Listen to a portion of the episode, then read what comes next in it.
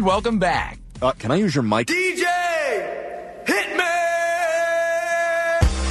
This is the craziest thing I've ever experienced in my life. Gary Hoffmann. The problem, sir, is that our hero is not, uh, he's not a handsome man. Shannon Farren. The whole crowd band together and started chanting. Gary and Shannon. That's how the show started.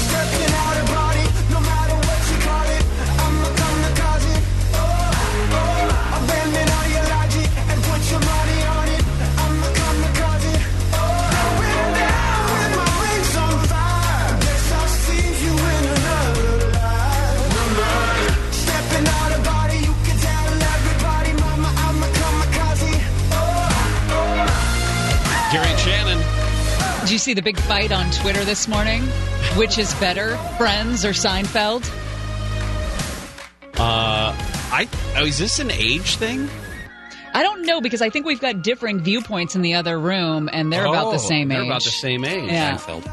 Yeah, Nick's a Seinfeld guy, and I would wager that Blake comes down on the Friends side of this one. I was never. I didn't watch much of Seinfeld. I acknowledge how great it is, but I, I have more of an emotional attachment to Friends. Nick, and I'm quoting here, said that if you said Friends, he would kick you in the face. I might have been exaggerating, but Yeah? Which But also part? you you wouldn't kick him, or you wouldn't kick him in the face. It's important. Well, you heard in Amy's news the New York Police Commissioner James O'Neill firing the officer that arrested Eric Garner, ending with the death of Eric Garner, the I can't breathe slogan that came out of that. Garner was non compliant, according to the commissioner, but the officer did use a banned chokehold in violation of department protocol. It was interesting the way the commissioner said that you could use it. It was it was uh, acceptable at one point in the struggle because there was a fear that the officer and Eric Garner were going to fall through a plate glass window, which would have been potentially deadly to both of them. And that, but after that moment, then you cannot use the chokehold. We've got some breaking local news. Campus police at Cal State Fullerton say they're searching for a man suspected in a stabbing in the parking lot there at Cal State Fullerton. The police department's official Twitter account describes the incident as an assault with a deadly weapon. Apparently happened about 8:30 this morning in a parking lot south of College Park. Suspect has been described as um, a man, black hair, pants, and shirt. Uh, the, then- uh, the the Fullerton Police Department describe it as a homicide. So Oh, Cal really? State Fullerton Police say it's a assault with a deadly weapon. Fullerton PD says a homicide. This is the first day of the fall semester there. wow. Oh, we'll stay on top of that. Uh, there was a shooting as well. LA PD officers were involved in a shooting overnight in uh, sort of the El Sereno area, Lombardy at Alhambra. They were on patrol about eleven thirty, and somebody standing on the corner just started shooting at them. So they got out of their car and eventually shot and killed the guy who was uh, who was doing that. Um, all of these stories, we'll get some more information, of course, as we go through. But man, this is a uh, the last few days. There have been three apparently mass shooting plots that have been stopped because somebody saw something and said something three different times. Police in each case say the men, all white and in their 20s, posted online or sent text messages with the threats of committing these mass shootings. So here is what we know. One of them came to us from Connecticut. 22 year old man from Norwalk, Connecticut, arrested on four counts of illegal possession of large capacity magazines. There was a joint investigation from the Norwalk police and the FBI that was opened because federal authorities got a tip that this guy was trying to buy high capacity rifle magazines out of state. Yeah, that he had online posted something about an interest in committing a mass shooting. Uh, they found a couple of guns registered to this guy's father, multiple rounds of ammo, body armor, other tactical equipment. Side note: that's the first one. There's two others to get to. Is it is it just me, or do do you think we should consider these guys as mass shooters in that we shouldn't advertise their picture and and name all over the place? I do. It- That's why I'm not saying that- the names. I know. Yeah. But but it seems like every time I, I've seen this story over the last 12 hours or so, there's three giant mug shots Yes. of these guys, all capital letters. This is the guy's name. Yep. Why I don't do know why do we're doing that in the media. I really don't. Anyway, that's the first one from Connecticut. The second one is from uh, Florida, Daytona Beach specifically. A 25 year old guy arrested, charged with making threats to commit a, ma- uh, commit a mass shooting. Deputies there were investigating after they were alerted to multiple texts that texts that is that he sent with his plans to commit a mass shooting. My understanding was it was a girlfriend that was receiving these. Uh, he wrote something along the lines of, "A school is a weak target. I'd be more likely to open fire on a large crowd of people from over three miles away. I'd want to break a world record for longest confirmed kill ever." Another text read, but a good 100 kills would be nice. I already have a location. And then a laughing cry face emoji. He wrote, Is that bad? Now, he doesn't own firearms, allegedly, but the sheriff's office says clearly fascinated with mass shootings. And then Ohio is where the third case was. 20 year old guy, police got a tip about an online video where he identified himself as the shooter at a Jewish community center. Now, the shooting hadn't happened, hadn't happened yet, I guess we could say. He was arrested on, listen to these charges. This was creative telecommunications harassment and aggravated menacing. The video post on Instagram tagged the Jewish Community Center of Youngstown, and they carried out a search warrant at his parents' house. He was arrested without incident. They say they did find rounds of ammunition, semi automatic weapons, and anti Semitic information. I don't know anybody who's going to jump to the uh, who's going to jump to the defense of these guys. No. I mean, isn't this is Moms. This is exactly this is exactly what it is that we're suggesting needs to be done Yes. on a much more regular basis. And it's I'm not saying that law enforcement hasn't been doing their job. I'm saying that somebody Needs went to to, law something. enforcement. Yeah, Somebody- exactly. Somebody, blew the whistle on these guys. They raised the red flags and waved it very clearly and said, "This is a guy who's telling you right now. He's telling you." Uh, one of them wrote, "I'm not crazy. I just want to die and I want to have fun doing it." Wait a minute. That's the definition of crazy: is you want to die and have fun doing it. I understand if we're not catching the guys who don't show any sort of red flag. The Vegas shooter comes to mind where there was no online rant, there's no note left behind. He didn't show himself really before he carried out that massacre. But when these guys are publicly eh, on public social media sites talking about this, somebody's going to see it and it's up to that person, it's up to all of us to see those comments and phone them in. And now law enforcement taking them very seriously. Good for them. All right. Uh, when we come back, the uh, guy who was. Well, we'll do a couple things out of New York. We'll explain what was going on with this uh, Erica Garner decision today. The officer who put him in a chokehold has officially been fired. But also, the uh, New York City subway scare guy was taken into custody. Another one of those. Hey, he's not well. He's doing things that are showing the potential, uh, the potential for violence. Let's make sure that we get him some help that he needs. That's next on Gary and Shannon.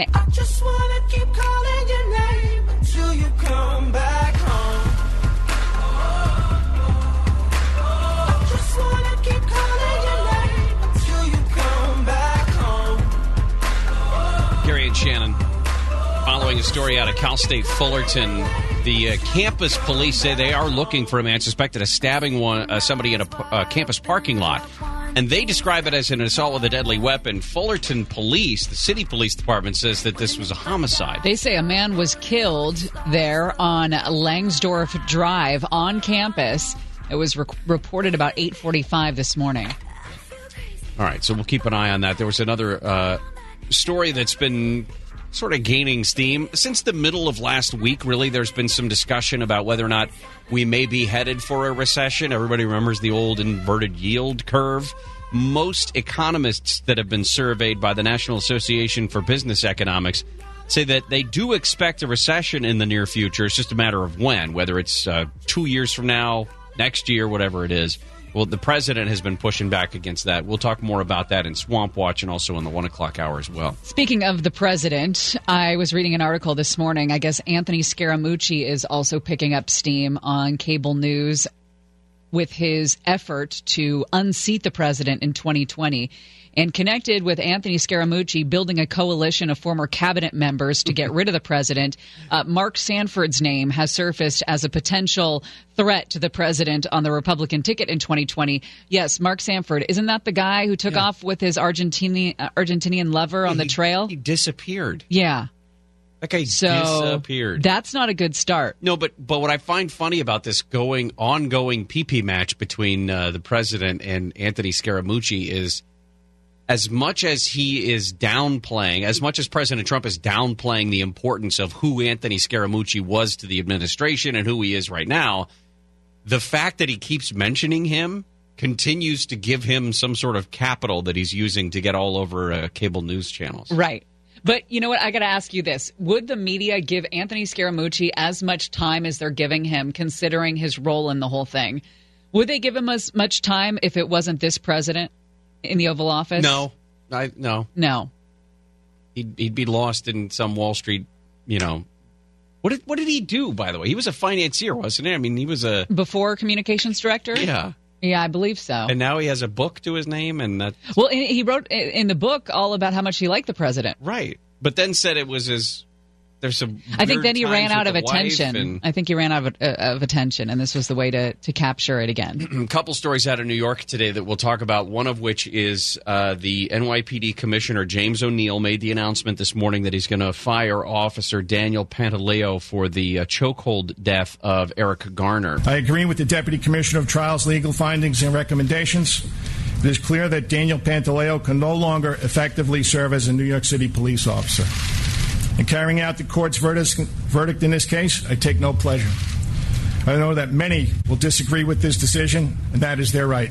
You know, he said something as well. This uh, this New York uh, commissioner, longtime cop. That's how you get to become the commissioner. He said, "As a cop, I'd be mad at me too, because he knew that some of the rank and file are going to look at this decision where he's going along with the uh, the recommendation that Officer Pantaleo be fired." and that he doesn't back up his guys. Yeah. And he he said, "Listen, I, I get it. I understand why you think that, but I also have to pay attention to and protect this uh, the people of the city of New York as well." A homeless man from West Virginia is the one who's facing charges for placing those two devices that look like pressure cookers in the subway there in New York, which uh, just meant a mess for the morning commute. Evacuated the the stations and everything like that. He apparently is 26 years old and he does have a criminal past. He was arrested at least three times in the past eight years. Most recently, an arrest in 2017 on charges he sent obscene material to a minor. His cousin told a local TV station there in West Virginia that he's a good person who's been dealing with mental health issues. Yeah, we've and you know in the context of what we've been seeing with our mass shooting coverage and the you know people's calls for better me- mental health treatment, we all know and we'll say it over and over again that the that mental health is it's very rare for mental health to show itself as violence or to present as violence. But when it does, it needs to be paid attention to. And it sounds like this is what this guy has been dealing with. I mean, how many millions of people deal with mental health issues all the time that don't get sucked into things like this, that don't show violent tendencies? His cousin says that this is a guy that has a habit of picking up items in one place and putting them down in another, whether it's tools or a fishing pole or something like that. He'll pick up one thing and leave it there, pick up another, leave it over there. She says, I've watched him do it a bunch of times. Now, again, the rice cooker thing on the subway platform, they weren't even designed to look like bombs. No. It's just the fact that they were a pressure cooker that was put into that area that, that was what was causing people's consternation, perhaps. So, Well, we've got a little bit of a royal scandal on our hands with Buckingham Palace having to now release a statement about Jeffrey Epstein. This is because a video released over the weekend that shows the fourth in line to the throne inside Jeffrey Epstein's mansion in New York City a handful of years ago.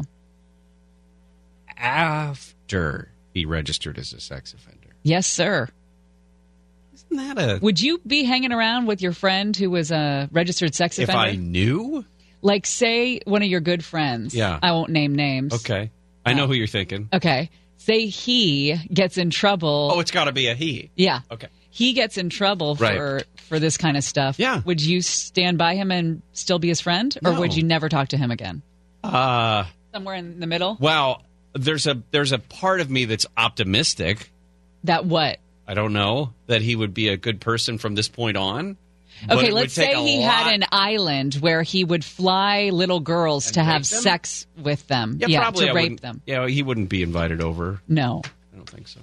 But I I, appreciate your optimism.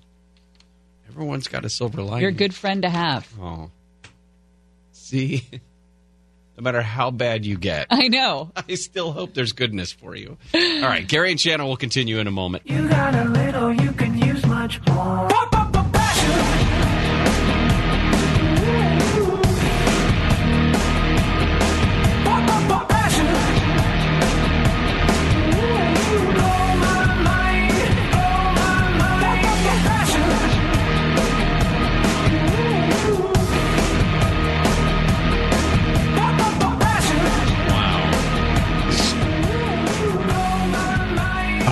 Uh, I've never been blessed with uh, carrying a human life anywhere in my body. Uh, but I'm always fascinated by these stories where women think that they're sick or something and then they have babies. This woman thought she had kidney stones and went to the hospital and delivered triplets. I'm fascinated by that as well. That's a lot. I don't understand that. Those do not look anything like kidney stones. They look like baby humans. So weird. So weird. Gov- uh, Gavin Newsom is set to sign a bill giving California one of the toughest use of force laws in the country for police, allowing police only to use deadly force when, and I'm quoting here, when necessary in defense of a human life rather than when reasonable. And it instructs police to use de uh, escalation uh, tactics before a shooting. This is the first I've heard about this. No, I, I remember that they were talking about changing some of the rules. On it. Right. I didn't know that it it had passed its way to his desk. Yeah, I didn't know that either. It got that far. It's gonna happen, whether you like it or not. Well, Prince Andrew did not have a good weekend. There was video showing Prince Andrew inside Jeffrey Epstein's home in New York waving goodbye to a young woman. The video is dated December 6th, 2010. And if you're doing the math, yes, that's two years after he had to register as a sex offender when there was that bogus investigation and sweeping of his issues under the rug in Florida. Yeah, you raised that question, and the more I think about it, I don't understand how this gets, how this passes the sniff test. The idea that Prince Andrew has been involved with uh, Jeffrey Epstein is clear. I mean, it, it's been proven. There's, it's not just the pictures. There's documentation. It's, uh, it's uh, meetings that they've done together. It's events that they've done together. There was a statement that was put out by Buckingham Palace that Prince Andrew has been appalled by the recent reports of Jeffrey Epstein's alleged crimes. The palace went on to say His Royal Highness deplores the exploitation of any human being, and the suggestion he would condone, participate in, or encourage in any such behavior is abhorrent. So it's us, it's it's the media that is uh, abhorrent because why? I mean, these allegations did not come out of nowhere. Uh, Virginia, that that woman, I who claims that Epstein paid her to have sex with Prince Andrew two decades ago when she was 17. That those allegations came out weeks ago, and then the video over the weekend. We're not inventing this stuff; it's tangible. Now, this is not. Uh, this is also not new. We've known that these guys have had a connection or a friendship or a relationship or a transaction, whatever, for some time because Prince Andrew used to be the trade envoy for the United Kingdom. And the original pictures that came out that showed Prince Andrew with Jeffrey Epstein, still then a convicted child rapist and uh, sex offender that had to register with the law, those pictures, when they came out in 2011, forced him to quit his role as the trade envoy. Remember that document dump on the Friday before his alleged suicide, all about the defamation lawsuit Yes. by, by Virginia? The one that was naming names. Right. So- There, uh, there were documents that included portions of a deposition from a woman named Joanna. Says she was 21 years old in 2001 when Prince Andrew grabbed her breast there at Epstein's mansion in New York. She testified the incident was sparked when someone suggested those gathered take a picture. At which point, Joanna said that she and Ghislaine Maxwell went to a closet and grabbed a puppet of Andrew. She says in this 2016 deposition, they told us to go get on the couch. And so Andrew and Virginia sat on the couch and they put on the puppet. They put the puppet in her lap. So she says, then she sat on Andrew's lap. And I believe they took the puppet's hands and put it on Virginia's breast, and Andrew put his on mine. What the hell kind of party is this? I'm trying to. Puppets are coming out of the closet. Okay. Puppets of people that are in attendance. So Do you have a puppet of yourself at home? I don't think so. If I do, it's not a very good one. Like I have a sock on my hand, and I go, "Hey, look, it's me." uh, I I'm trying to again to go back to what you said earlier, and I said, well, I would try to be optimistic about someone's future, and I'm trying to be optimistic 'cause- because I think you have to with you have to take these accounts with with a grain of salt and say, you know, we don't necessarily know the context of it, we don't know the conversation that was going on, but I can't imagine what the hell conversation went on with. Oh, you guys, before you go anywhere, I want to show you my Prince Andrew puppet. And let's take a picture. Yeah, here's a and have the thing. puppet grab people's breasts. Oh, and my puppet is naughty. Another piece of uh, Epstein news. It looks like there is a woman who's talking about filing a report against him back in 1997, and that investigators did not take her seriously. She says that he groped her during what she thought was a modeling interview for the Victoria's Secret catalog. She was working as a model uh, in her early 20s, and she heard that Jeffrey Epstein could get her into the Victoria's Secret catalog.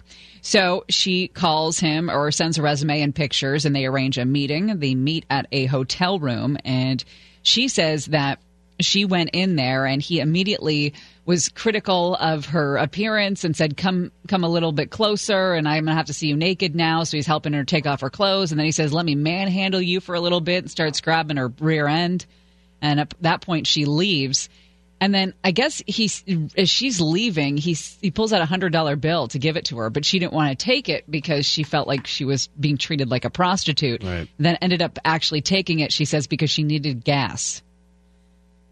Now, she says she went to Santa Monica PD after that, the next day, to to complain about this. Uh, a male detective noted that she had willingly gone to Jeffrey Epstein's room, though she emphasized that the purpose was business, and she remembered the detective suggesting that she think about whether or not she really wanted to file a report. Now, the uh, Associated Press apparently was able to get Santa Monica PD to summarize parts of the detective's notes to a reporter. And those notes showed that Jeffrey Epstein was questioned soon after this complaint came in and gave a conflicting statement. Most notably, the detective wrote that the woman did not want to press charges against Epstein, but want, uh, wanted him warned about his behavior, an assertion that she says never happened. She wanted him charged with this. So it's, uh, I, I, I don't know. I mean, I don't know how much more effort and energy we need to pour into Jeffrey Epstein.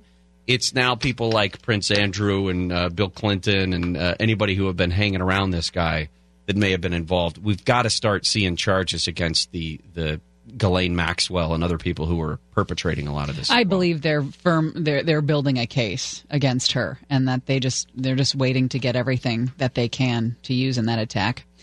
Um, all right, couple. Uh, excuse me, cuddle therapy. You've heard about couples therapy, obviously, but we have reported on cuddle therapy. Apparently, it's a thing. Well, now we've got a cuddle therapist in trouble with the law. I You just read the headline, didn't you? well, I read what she was accused of suggesting the other person do Yeah. during a cuddle session. I don't. Yeah, listen, I don't know the rules of cuddle therapy. Well, that's not supposed to be part of it. Apparently not. We'll get into it when we come back. Gary and Shannon.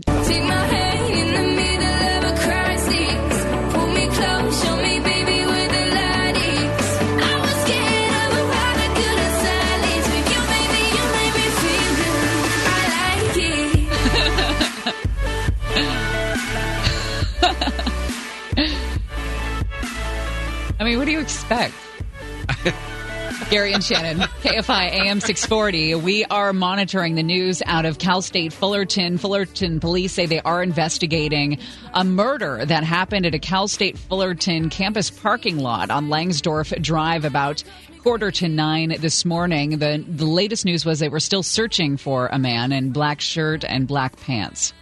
you see the images out of Hong Kong from yesterday? They said that 1.7 million people participated in rally and march throughout the streets of Hong Kong. Police have said the number was much lower than that, but if it was 1.7, that's about one in every four people who was out in the streets in Hong Kong yesterday. Also, 74% of economists are concerned about a recession that they say will hit by the end of 2021. We'll learn more about that coming up in the one o'clock hour. But this was the headline that grabbed my morning. Consider this a call for there to be some sort of regulation for cuddle therapy.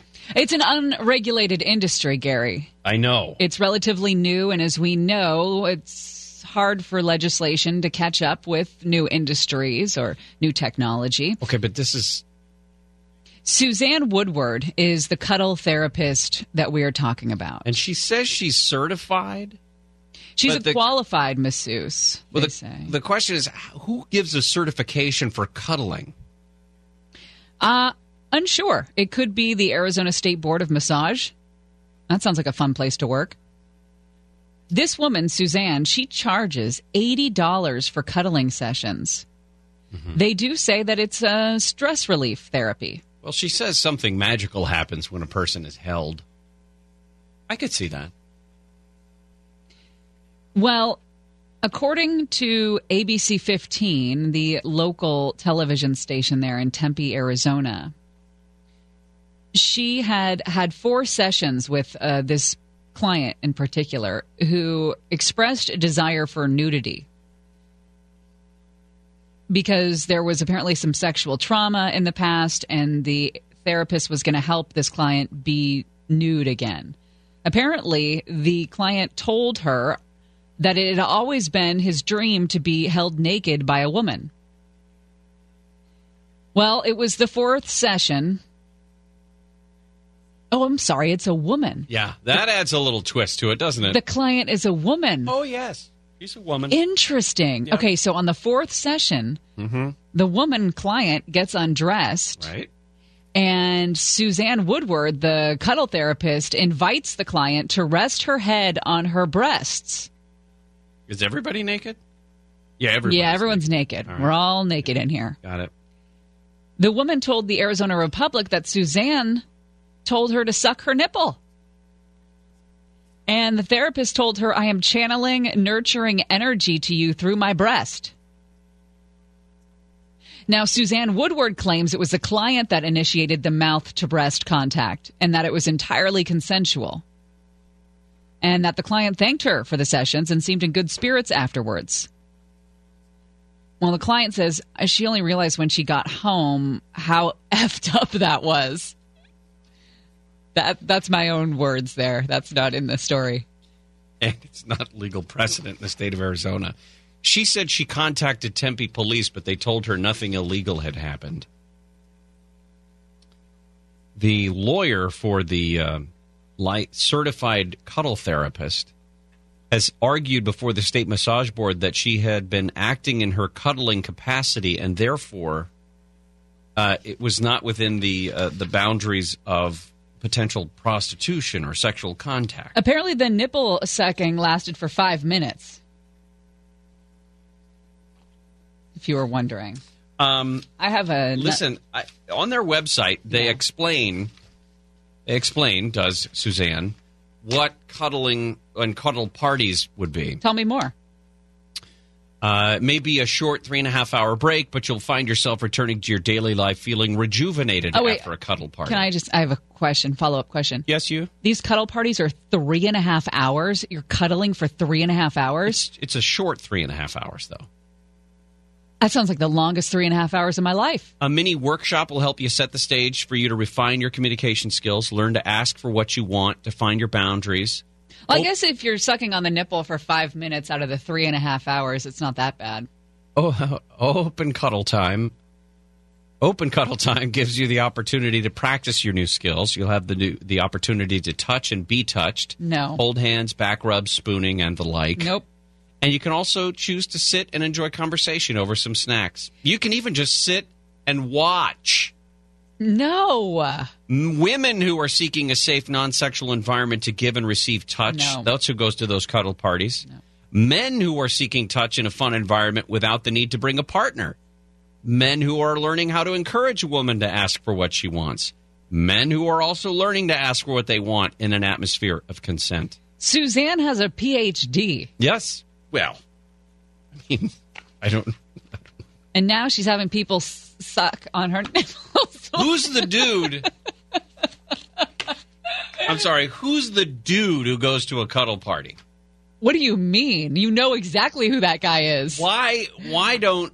He's a guy who wants to have some nipple time. Clearly. Okay. I don't know how much prostitutes run, but at 80 bucks for three and a half hours, that sounds like a good deal if you're a creepy dude. It's economics, Gary. It is. It's 100 percent economics. The ec- I'm gonna stop. D- What were you going to say? The No. economics of what? No, something that would- I shouldn't. Go too far. Turn your mic off. The I'll water's warm in here. No, I can't say it even then. Okay. Uh, when we come back, this uh, the legal battle. I told you last week that the LA Times has turned against Sheriff Villanueva.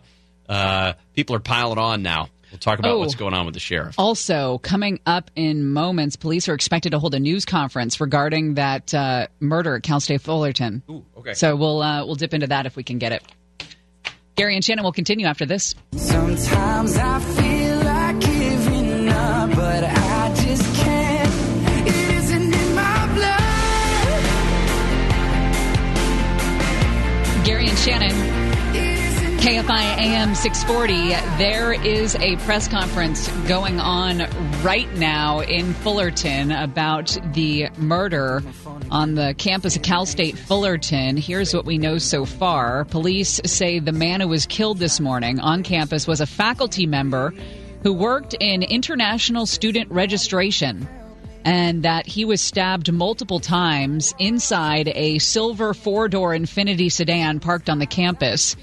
He is in his 50s, was in his 50s. The suspect is in his 20s, both Asian, according to the police. But any possible connection between the two or a motive is still unknown. Investigators do believe that this victim uh, was specifically targeted and the suspect was seen running from the area is only described as having black hair wearing a black shirt and black pants We're trying to get the uh, the news conference. When we get it, we'll definitely bring it to you live. Uh, there's also a uh, pretty significant fire, structure fire down in the uh, Paramount area. So if you're on the 105 or the 605 or the 710 or any of those 91, even you might even see thick uh, black columns of smoke. They said it's a, a tool manufacturer tool company uh, that is on fire, and uh, they're doing their best to put it out. But there's some very very thick smoke that's coming out of it right now. all right blake let's bring up that press conference there from fullerton There was something, but at this point in the investigation, they do not believe that he had received any specific threats. And can you go over for us once again? He is a retired Cal State Fullerton faculty member who has come back and is currently employed by the university. That is correct. and, and what is his job description? He, uh, the, the victim, Michelle asked, uh, he, he was a retired faculty member from Cal State Fullerton. He is back now as a retired annuitant working for the university. Uh, he worked in international student affairs. Okay. All right, thank you. I'll provide more information as it comes All available. right. So again, this was a man who was retired, had come back to work in the International Student Registration branch of Cal State Fullerton, stabbed multiple times. It, it appears inside his car, inside the uh, Infiniti sedan parked on campus. He was in his 50s. Sus- suspect they're still looking for in his 20s. Looks like they are still searching for any possible connection between the two. That's that's there's a lot of odd things about that case, but that's uh, how could you not know somebody who was in your car? What do you, Assuming- well, I mean, if- well, that's why they said he was in the- targeted. Yeah, that th- There's obviously a connection between the two because they believe that he was specifically targeted. They just need to figure out what it was. And the suspect's still on the loose. I just got an interesting uh, item that crossed the wire, and it's about opening statements that are going to start tomorrow in a civil trial. A lawsuit brought by 22 women against girlsdoporn.com. And the lawsuit alleges that the owners and operators of the website coerced them into taking part in film sex scenes under false pretenses. I'm sorry. Did you say it's funny because it sounded like you said that the name of the website was girlsdoporn.com. Just a classic teaching moment for a gas PSA. Ladies, if you go apply at a place called girlsdoporn.com, Chances are, it's going to be sex stuff. Hmm. Just throwing that out there. All right. It's just getting worse and worse for the LA County Sheriff's Department. There's now a price tag on the urination match between the Sheriff's Department and the County Board of Supervisors, all over a deputy who was fired by Sheriff Jim McDonnell because, I don't know, domestic violence. I mean, there's video of this guy trying to break into his ex girlfriend's apartment. McDonald said, get the hell out of the department. And then he's brought on by the new sheriff, Alex Villanueva, because the two are buddies and he helped him with his campaign. And now the, the legal bills are piling up, and who's paying for it? You and I. Yeah, what's fun? Well, fun. The court, the judge on Friday basically hinted that he's going to rule against the sheriff and in favor of the county, who wants to see this guy uh, taken off of the force again. County lawyers have said that the sheriff overstepped his authority when he reinstated uh, Deputy Mandoyan after the Civil Service Commission upheld the original firing because of violation of domestic violence rules. Now, at this point, at this point, Villanueva told the LA Weekly it would have been cheaper to give Mandoyan what he had asked for in back pay because I guess he's been working without pay for seven months. Um, but as of today, the bill alone in lawyers' fees is approximately three million dollars. Now, listen to this. Villanueva is on an LA Weekly podcast, and he says, I saw one bill that almost stopped my heart. Wow. Like he's making light of this. He's making light of the fact that he's costing the taxpayers all of this money so that he can have his buddy who's got DV issues in the department. Yeah. What, what a what a lack of perspective. And, and- and his argument was, I could have solved this whole thing for two hundred thousand dollars, which was, I assume that means that's how much back pay Carl Mandoyan would have gotten if he were reinstated originally. You know, since from the time he was fired. Also, if you're going to employ your buddy and your buddy says, "Well, I'm going to go after the department for back pay," don't you say, "Hey, keep your head down for a Yeah. while"? How about how about we just wait a little bit? How about we just you know, let ride this out, just so that people number one forget your name, maybe, and the fact that you were busted for uh, for banging up uh, on your wife. I I felt yesterday. I'm sorry. I felt last week like he lost the L.A. Times. Yes. Remember, the LA Times was. Uh, I I always got the feeling that they were super happy that a guy like Villanueva was going to come into the sheriff's department and number one kick ICE agents out of the county jail system. Well, most Democrats were, but he lost the Democratic Party and he lost the LA Times in doing so. And once you do that, your days are numbered. Yeah, I think yeah. for, for LA. But how, what what position in place? I mean, what what position is the county to get rid of him? And what what do we have to go through for that? What's the protocol? You, I guess you could recall recall? the sheriff. Yeah. Uh, I mean, recalls are not particularly easy to do. No. For one, they're not often successful. Two, Is that the only way, though? I'm wondering, I suppose there could be some or if there's another legal way they could go about doing that. which would like a an impeachment of some kind. Some kind. Well, I mean, if to, we saw Lee Baca uh, get busted, but it would take sheer corruption. Right. You could make an argument though that Sure this is, sure smells like corruption. But uh, yeah, he's losing the LA Times. He's losing other uh, members of the media, and I know I, it's hard for me to see this guy continue uh, a full a full term as sheriff. I don't know. All right, coming up next. Have you ever heard of the bird mafia? Is this something about, How about my, falconry? my my shirt? How about the sport of falconry? Oh, I've heard of those. Yes. The sport of falconry is alive and well, as is the bird mafia in Orange County. We'll tell you all about it. Gary and Shannon will continue. I like that shirt. I really like that shirt. That's a good shirt.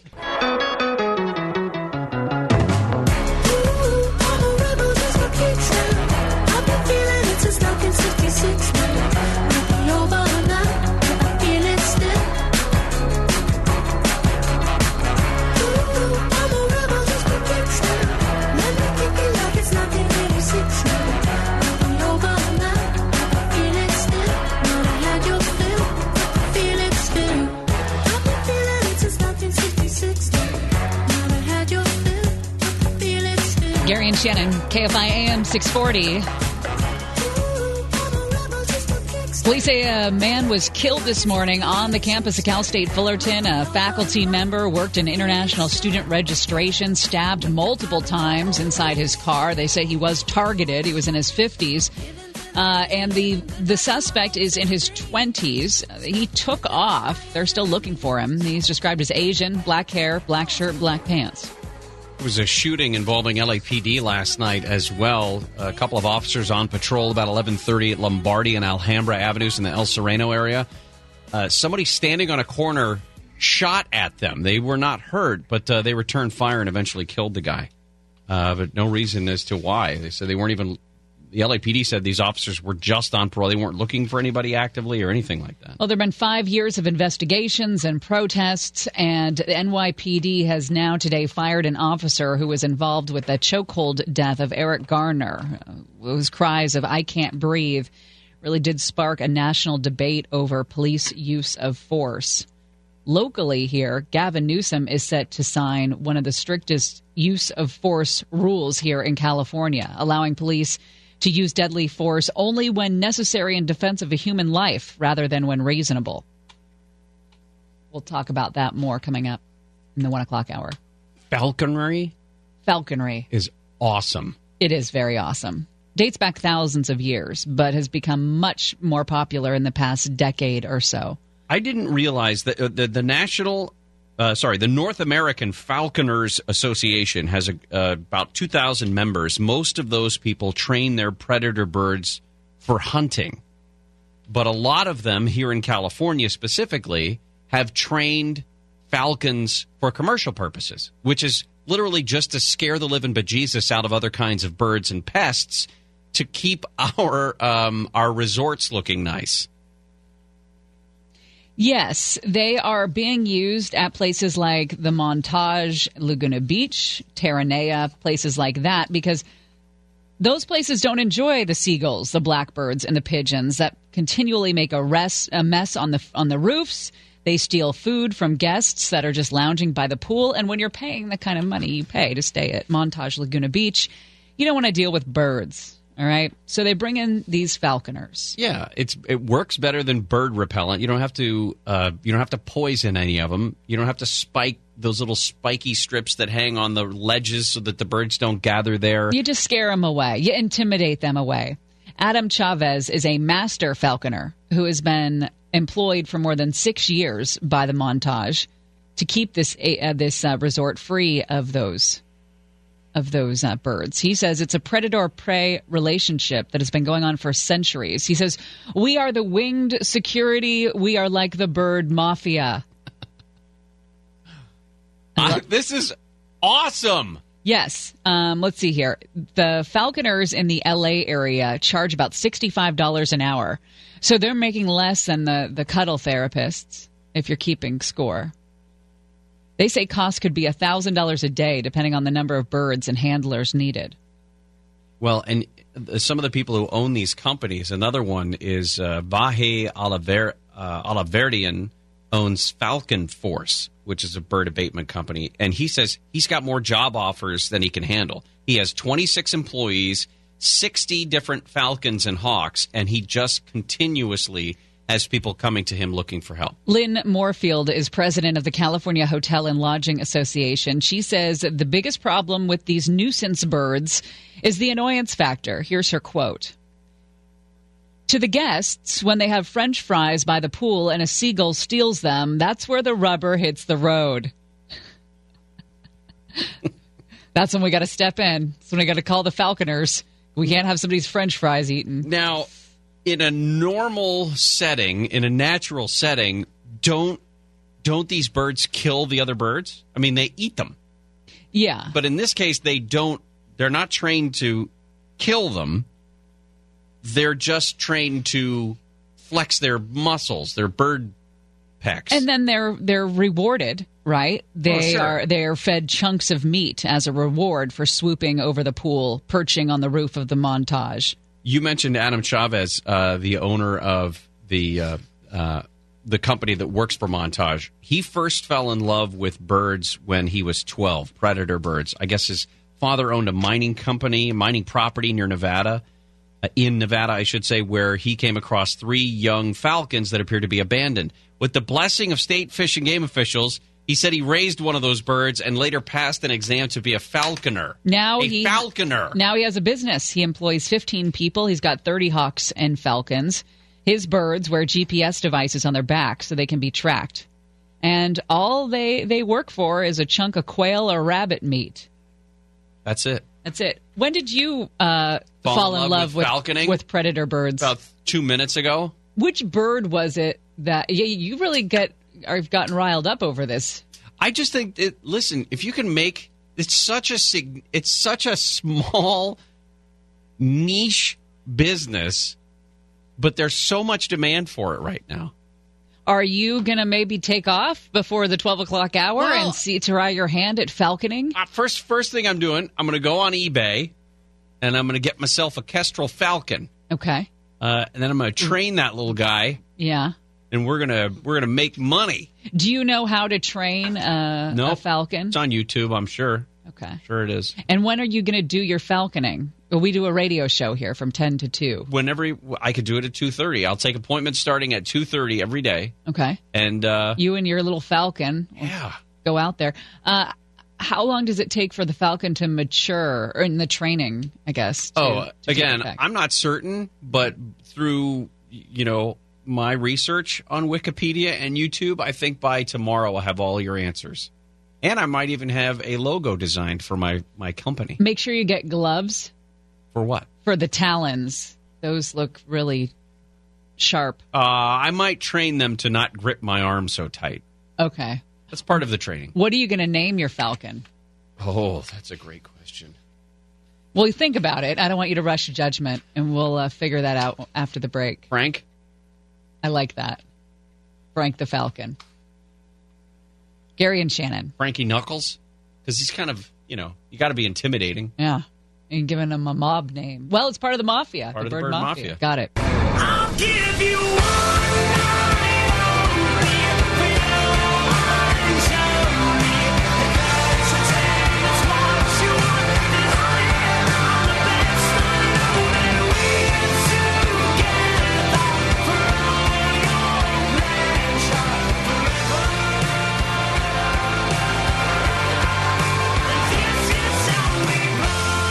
Shannon, Monday, August 19th, KFI AM 640. Swamp Watch comes up an hour from now. We're going to talk more about the uh, ongoing questions about the health of the economy. The president says we're doing just fine and has suggested that stories about a potential recession coming up have been perpetrated by uh, Fed Reserve Chair Jerome Powell, uh, that allied countries are trying to hurt our economic interest, and of course, the media trying to create a recession so it looks bad for him. Talk about that coming up at uh, twelve thirty. Well, it's difficult enough to deal with the DMV and uh, just local agencies, right? If you maybe get a a ticket or something that you felt like you didn't deserve. You got to know people, right? I mean, you got to know people to take care of that sort of Stop thing. And if you don't know people, then you're in a bad place. Why is your face all red? So, anyway, it's a logistical nightmare to be able to navigate the DMV as it is. Imagine you were sent ticket after ticket after ticket, parking citation after parking citation, and you weren't responsible for those. Yeah. Well, that happened to Joseph Tartaro. Joseph is probably smarter than all of us. And he, he definitely thinks he's funnier than all of us. Because when he was signing up for vanity plates three, four years ago, he, as a security researcher, all into tech, thought it would be super funny to put his private license plate, his personalized license plate, as the word null. Yeah, I mean, he wanted null. he wanted it something to do with his security researcher life. Sure. something cute. And then for his wife's car, he was going to get the word void. So the plate. driveway would Oh. read null and void. Clever man, A little- clever girl. little too clever for my taste, but okay. So he does that, and the problems began about a year after that. It turns out he gets a ticket for not having the appropriate registration sticker on his license plate. He says someone probably scraped it off and used it on their own car. And he thought about fighting it, but he realized, you know what? It's a $35 ticket. I'll just pay it, get it over with. It's not worth the hassle. But something broke when he paid that $35 fine. The citations started coming, dozens of them, deposited in bulk to his mailbox. Parking violations, stand stop violations, fines of $37, $60, $74, $80, all from Fresno to Rancho Cucamonga. Hell, he's never even been to Fresno. He was not the one that went on this statewide parking related crime spree, but somewhere in the database, the word null got associated with his personal information because he paid that registration tag citation. So anytime a traffic cop forgot to fill in the license plate number on a citation, the fine automatically got sent to Joseph. Yeah, for dozens of different kinds of cars, different places up and down the state. He says, I even have tickets that go back to 2014 before I had this personalized license plate. $12,000 worth of fines Joseph was facing. So you're thinking, well, he can just call and talk to somebody and this can all get sorted out. Well, if you have that thought, you're not from California and you've never dealt with the DMV or DirecTV's customer service line. Everything is more complicated. all of these fines were sent by a private company called the Citation Processing Center, which handles all of these different uh, parking tickets and, and moving violations. And they said, he says, I reached out to the company, and they're basically saying, I have to prove without a doubt that hundreds of parking tickets are not mine. And he says, trying to speak to a manager went nowhere, and he said, You've got to mail all of them back to us with proof. So he declined. He worried about losing the paper record of these misallocated fines. He said the next thing, the next day, he noticed something odd in the online listing of the citations that the Citation Processing Center's website had there. And he said, for example, he got a specific ticket for a Honda. Well, he doesn't drive a Honda, he drives an Infiniti. But he said in that online version of it, the record had been changed to an Infiniti, which is what he drives, with his car's VIN number, even though it's still listed make and model as a Honda. So He takes a picture of the two side by side, right? The paper copy that calls it a Honda, and in the computer, the system that's changed it to an Infiniti so it matches up. he goes to the DMV. Amazingly, amazingly, he said it worked out better to go to the DMV than it did with the Citation Processing Center private company. They voided the most of the tickets that had come his way. Most So- of the tickets. Most. So that so he gets his fine down about half, somewhere around sixty two hundred dollars, but still didn't solve the problem because he's still getting tickets sent to his house. He says that at this moment, he cannot re register his vehicle without paying the tickets, but he can't pay the tickets because it, it, it admits guilt. And they were able to get him down to what, $140 worth of tickets, both from Fresno, where he's never been. He's never been. um, but there's no guarantee more fines are going to show up along the way. Right. Yeah, and and the only thing is, uh, you know, the DMV, as as wonderful as the people might be who work there, they don't give a damn. They don't give a damn. And also, the DMV does not have control over local parking authorities. You know, this is like a multi agency cooperative effort he's going to need. Right. All they know is that he got a ticket. The DMV is not the one that issued him the ticket. So he says he's still determined to keep his license plate and not just as a point of pride. Jeez.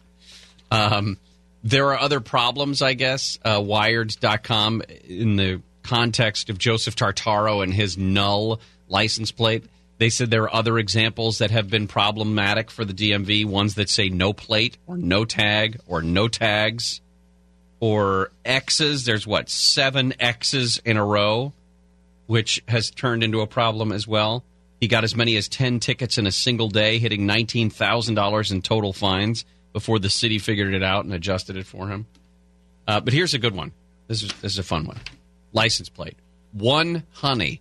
Yeah, this goes back to New York City in 2015. A girl there, Brigida Wareham, had her car booted four times in less than two years. But she doesn't she didn't owe any money for fines. And it turns out that New York allows residents to have the same vanity plate as long as it's owned by different types of vehicles, which is ridiculous. But anyway, that's the law.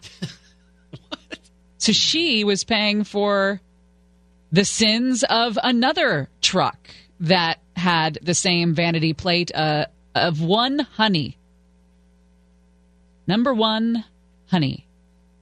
If You know that sometimes you uh, sometimes you're punished for just being dumb with your vanity plate. if New York has this allows you to have the same vanity plate as long as it's on a different vehicle, What different would stop vehicle? you from committing a crime and then s- switching plates? How many Yankees fan uh, Oh God, yeah. license plates are there in that state?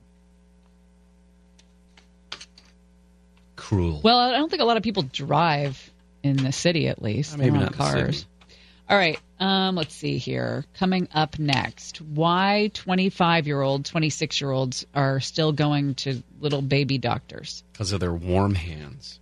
Did you hear Victor out in the hallway? Yeah, He said uh, it, it was his birthday last week. He turned 25. he's a new man. And he said he's a new man. And I said, What do you mean? I said, Oh, yeah, remember when you were like 12 years old and your birthday would come and you were going to reinvent yourself? And he said, Yeah, I'm still doing that. Good for him. Good for him. Gary and Shannon will continue in a moment. Oh,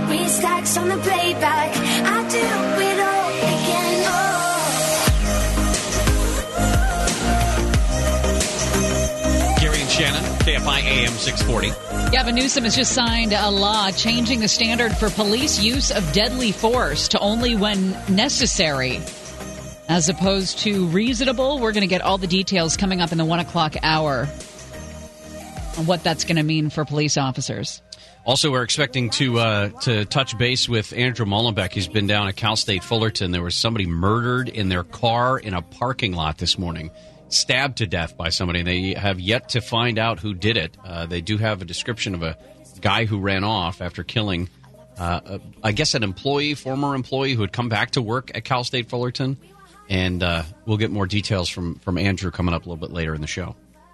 Hey, uh, you remember this from uh, remember this from Friends? Hey, That was a pediatrician. Oh, I really liked him. Yeah, yeah, it was really, really, really good. I promised you wouldn't say anything. I know. Frost still sees his pediatrician. I don't care. Are you serious?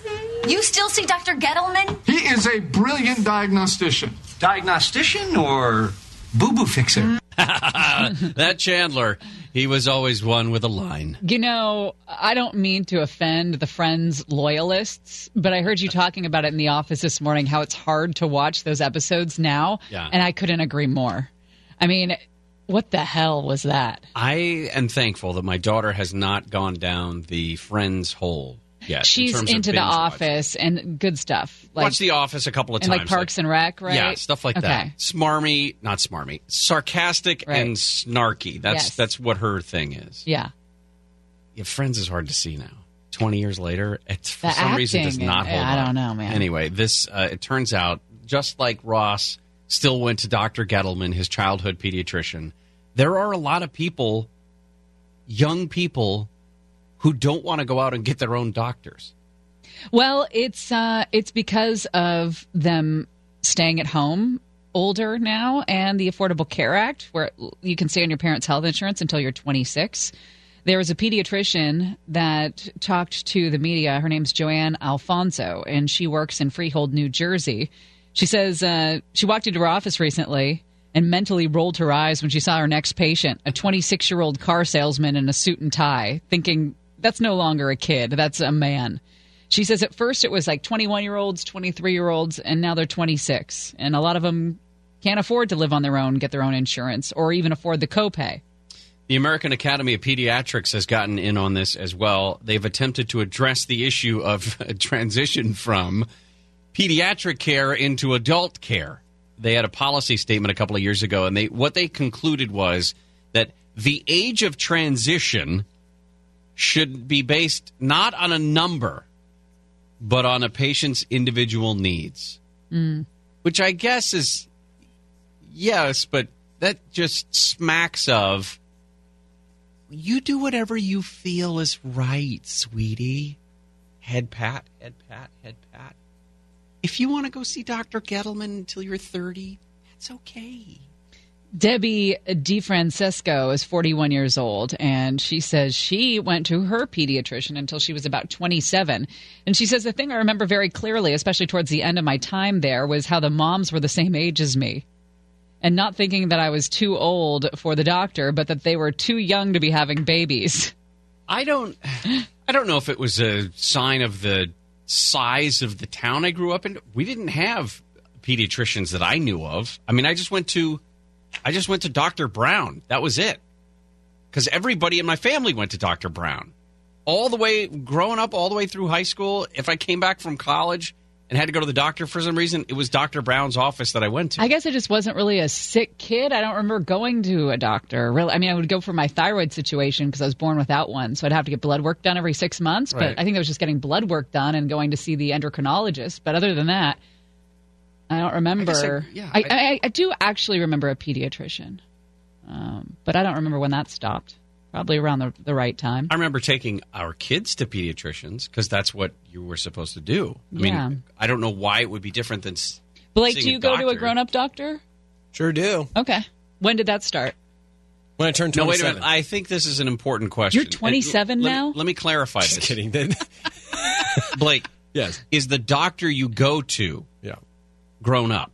yeah. He's okay, that's clear. 50. But now that you are a grown up, Mm-hmm. you're seeing somebody who handles mostly adults. Oh yeah, no, it's Okay. me and a bunch of old people in the waiting room. Okay. And Nick, you've got a grown up doctor too, right? I do, yes. Yeah. You want to take bets on Victor's situation? Oh, I don't think he believes in doctors. If I were to guess. Oh. If I were to just guess. That's a good one. I mean, he's late night guy anyway, right? Is he? Yeah. Huh. What does that mean? Well, I mean, he likes to stay out late. Oh, he's he's like a club kid. Yeah. Huh. You could see it in his eyes. All right, coming up next, we'll talk trending. Everything everyone's talking about everywhere. On Gary and Shannon. Jumpsuit, jumpsuit, cover me. Jumpsuit,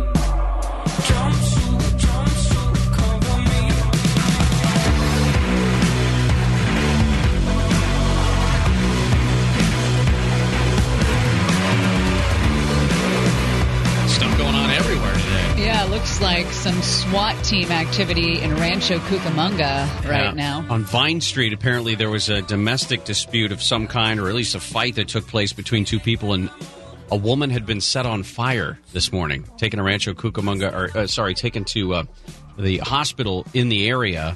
And the SWAT teams again on Vine Street in Rancho Cucamonga because whoever did it apparently is in a standoff with law enforcement. So Lot to get you caught up on today.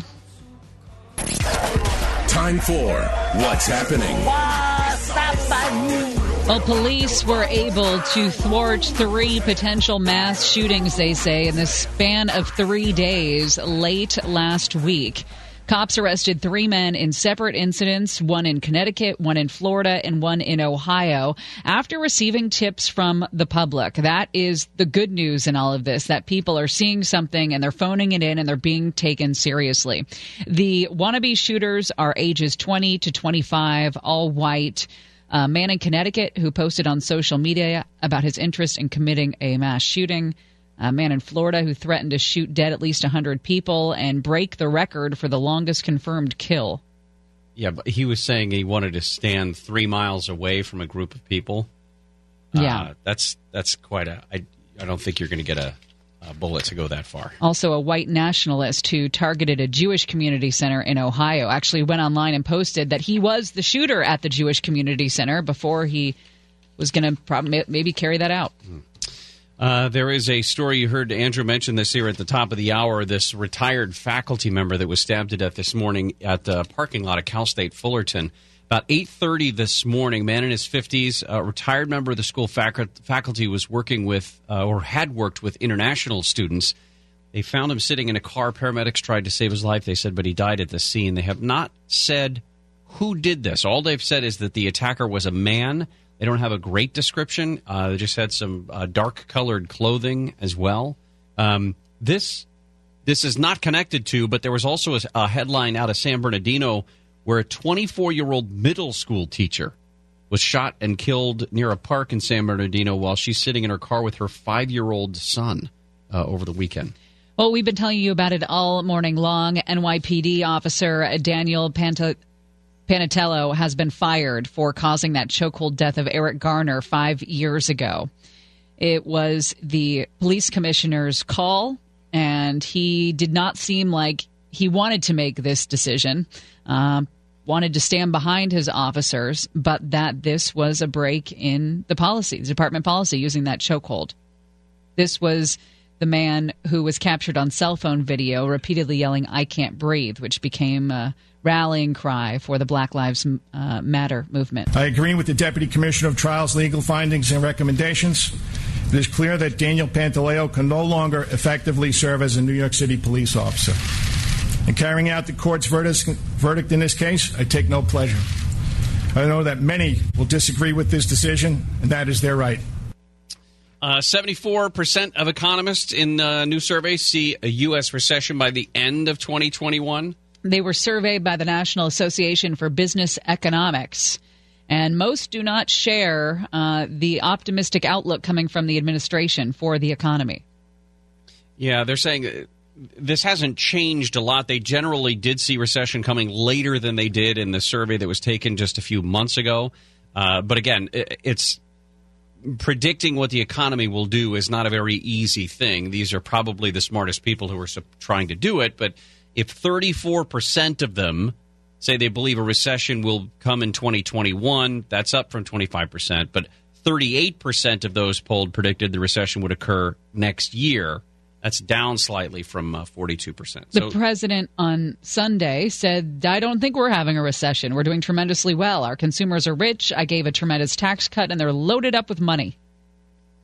Uh, Jeffrey Epstein's death has continued to reverberate, and the now Justice Department has decided to remove the acting director of the Bureau of Prisons from his decision. Uh, Bureau of Prisons from his position. Hugh Hurwitz uh, was reassigned today because of the mounting evidence that uh, guards at the Metropolitan Correctional Center in New York continued to abdicate their responsibility to keep this guy from killing himself. The FBI and the Justice Department's Inspector General have been investigating his death. Uh, but at this point, we know that the guards were asleep. We know that he was taken off of suicide watch and he didn't have to. Uh, one of the other things that's trending today is what's better, Seinfeld or Friends? Isn't Monday hard enough without an inane question like what's better? A show from 25 years ago or a show, Show from, from 25 years ago? Uh, I never. Furthermore, who's dying on that mountain? Who's Right. taking to Twitter to uh, extol the virtues of either one of those shows? Guys, I can't go to lunch with you today. I Have to I defend have to Seinfeld defend- on Twitter. Yeah, uh, or Chandler and Ross taught me how to live my life as a young man in my 20s. That's troubling that is as hell. Troubling as hell. well, they did have jobs, right? They did have I mean, jobs. Joey was an actor, I just when I think of. Dr. of Drake Oh. Ramoray, right? right? No, like not that. Ramoray. Remore, Remore, yeah. It's just that when I think of a man, I don't think of Chandler, Ross, and Joey. I think of them as They're children. adolescents. Yeah, they're children, and in, in an incredibly expensive apartment in New York. I mean, if you're going to learn how to be good. a man, that's true. you should watch MacGyver or Rifleman. Rifleman? Just to go back a little further. My mom? I enjoy, Wow. I enjoy a little me TV. You want to see a man? Model yourself after Chuck Connors, you pansy. That's right. We could use a little bit of Chuck Connors in 2019. what would Chuck Connors say about the man buns and the skinny jeans and the loafers with no socks? Uh, cut it off of your head. what would he say? Is he still alive? Did you know he he played in the he played for the Cubs in 1951? You're damn right he did. Did you know he played for the Boston Celtics in the 40s? You're damn right. No wonder my, my mom had a ch- uh, crush on Chuck Connors. Everybody has a crush on Chuck Connors. say that say that faster. Everybody has a crush, Crush on, on Chuck, Chuck Connors. Connors. He died in 1992. Well, that's too bad. We need a show like The Rifleman Yeah.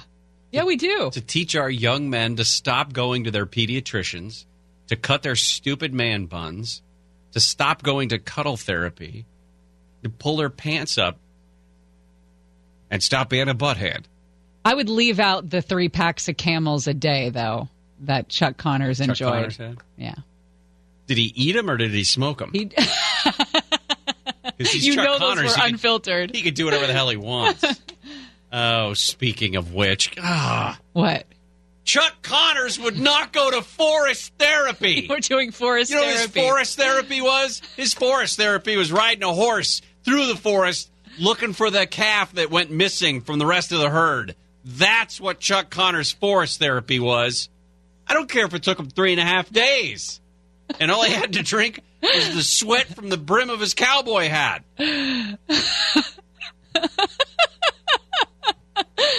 right, let's talk forest therapy when we come back. Good idea. Uh.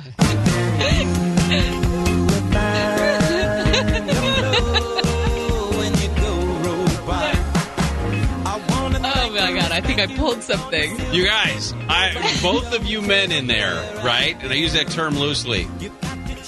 Your job now, from this point forward, is to do everything in the style of Chuck Connors. Outside of the smoking, Shannon makes a good point. Three packs of filterless camels a day, probably not helpful. Listen, we were going to do a story about forest therapy. Uh, it, the bottom line is this get out in nature without your phone or your earphones and take a walk and look at the trees. It's good for you. That's, that's what the story is. And this is four pages of forest therapy baloney about watching ants crawl up a freaking piece of bark.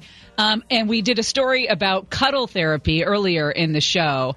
And I've decided that since we started talking about Chuck Connors, we're going to not talk about forest therapy. We're going to talk about Chuck Connors. Gary's been a- acting out, simulating The cuddle therapy. the cuddle therapy incident where.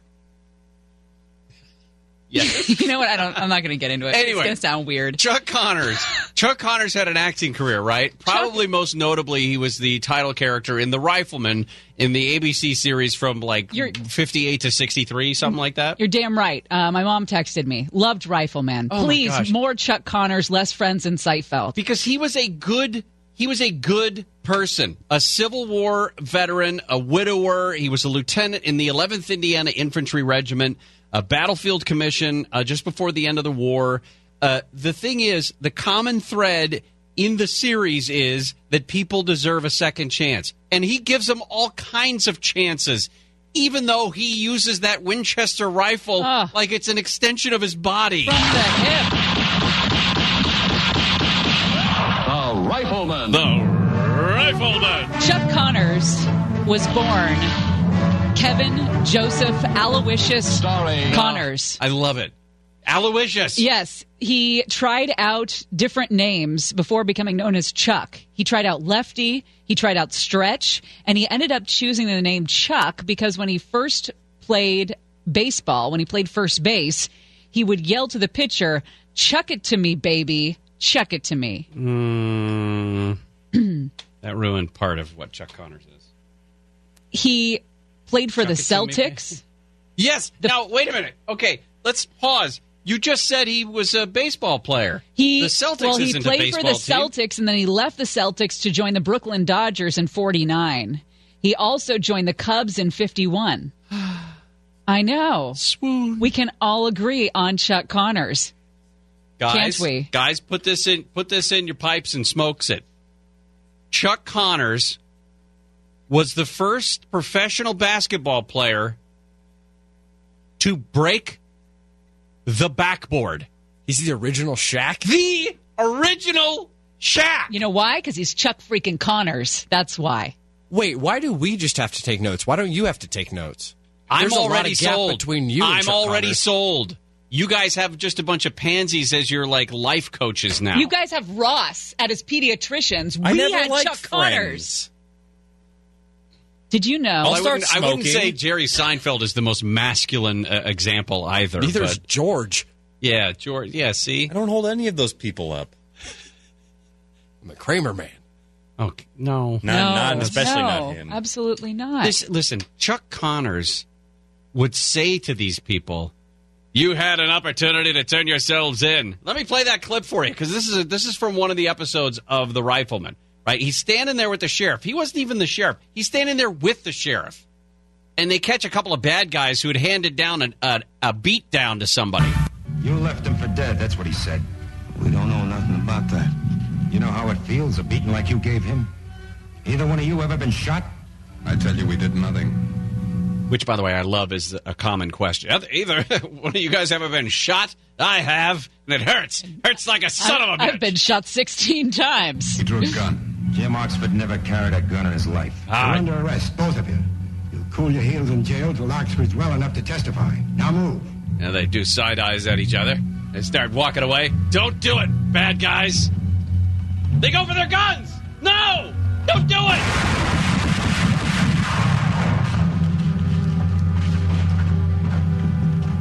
Hot lead justice coming out of the middle of that Winchester Model 1892. From his hip. From his hip. He didn't even aim. Mm-mm. He shot from his hip.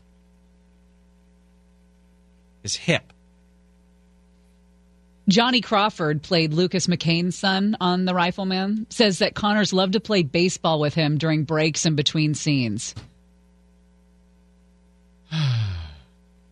Who is more into Chuck Connors? Me or Gary? Both of your mothers.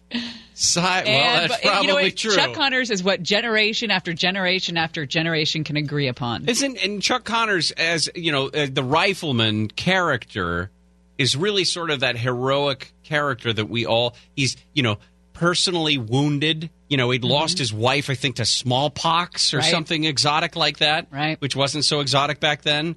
Uh, he'd been shot before. I mean, that's a card to play at any cocktail party, right? You ever been shot? And then the idea that he still has a heart after all of that. He just wants to see good people treated well. And he looks great doing it. My favorite part about the opening to the Rifleman, watch it on YouTube. He it opens with the gunshots, right? It opens with him shooting from the hip this Winchester 1892.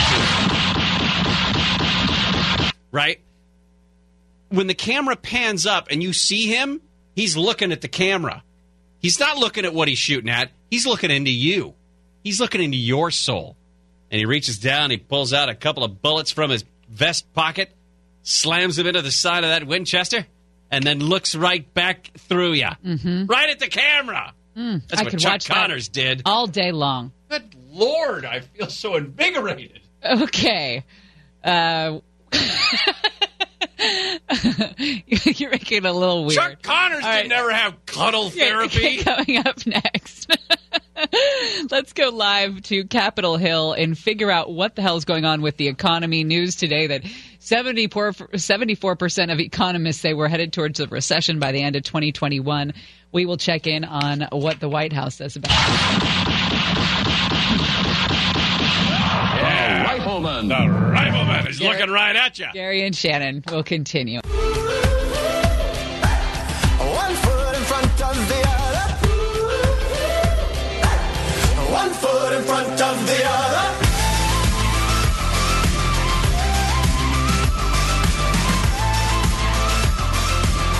One foot in front of the other. I think we've maybe have decided something on the show uh, to fight back against cuddle therapy and 2019 in general, really. the Chuck Connors yardstick. Yeah, everything will now be measured against Chuck Connors. Sounds like, or at the very least, the Lucas McCain character from uh, from the Rifleman. By the way, just walked outside and yelled down the hallway. Tim Cates, producer extraordinaire for the Petros and Money Show. Sure. He says, "Hey, great show." I said, "You hear the Chuck Connors thing? You can't say Chuck Connors' name without somebody Oh, yeah. piping up from one of the cubicles. Oh, you guys talking about the Rifleman? Chuck Connors uh, is big with Nancy as well. Yeah. There's a good Rodney good calls her Nancy by the can because she sits by the bathrooms. And Nancy said, How could you not have a crush on Chuck Connors? And then she reenacted him shooting from the hip Oh, she did that.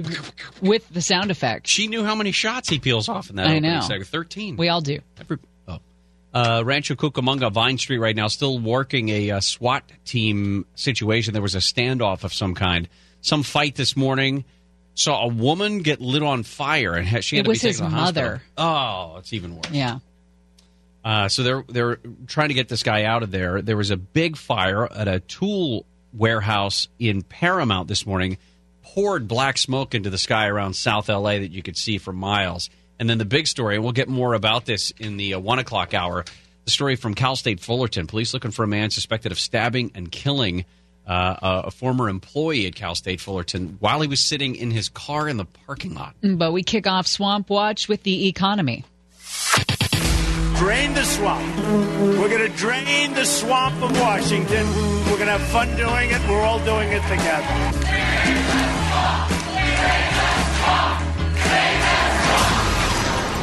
Swamp Watch. Well, he told you about the inverted yield curve, which started all the talk about the R word, recession. And then 74% of economists who were polled say that they do see that as a big concern by the end of 2021. Mona Kosar Abdi is joining us from Washington, D.C., with the latest on all of this. Mona, how are things going? Well, it depends on who you ask. So there is, you know, those warning signs, those economic warning signs that have uh, sent the market going crazy and has a lot of uh, people on edge. But President Trump has been dismissing those concerns. He says that this is all a ploy from to stop him from getting reelected. He says that he doesn't see a recession uh, because the inverted yield that you guys are talking about that is usually a sign that there's a recession looming. And so uh, economists and experts are saying that uh, possibly for 2020, but he's saying that the economy is stronger than ever.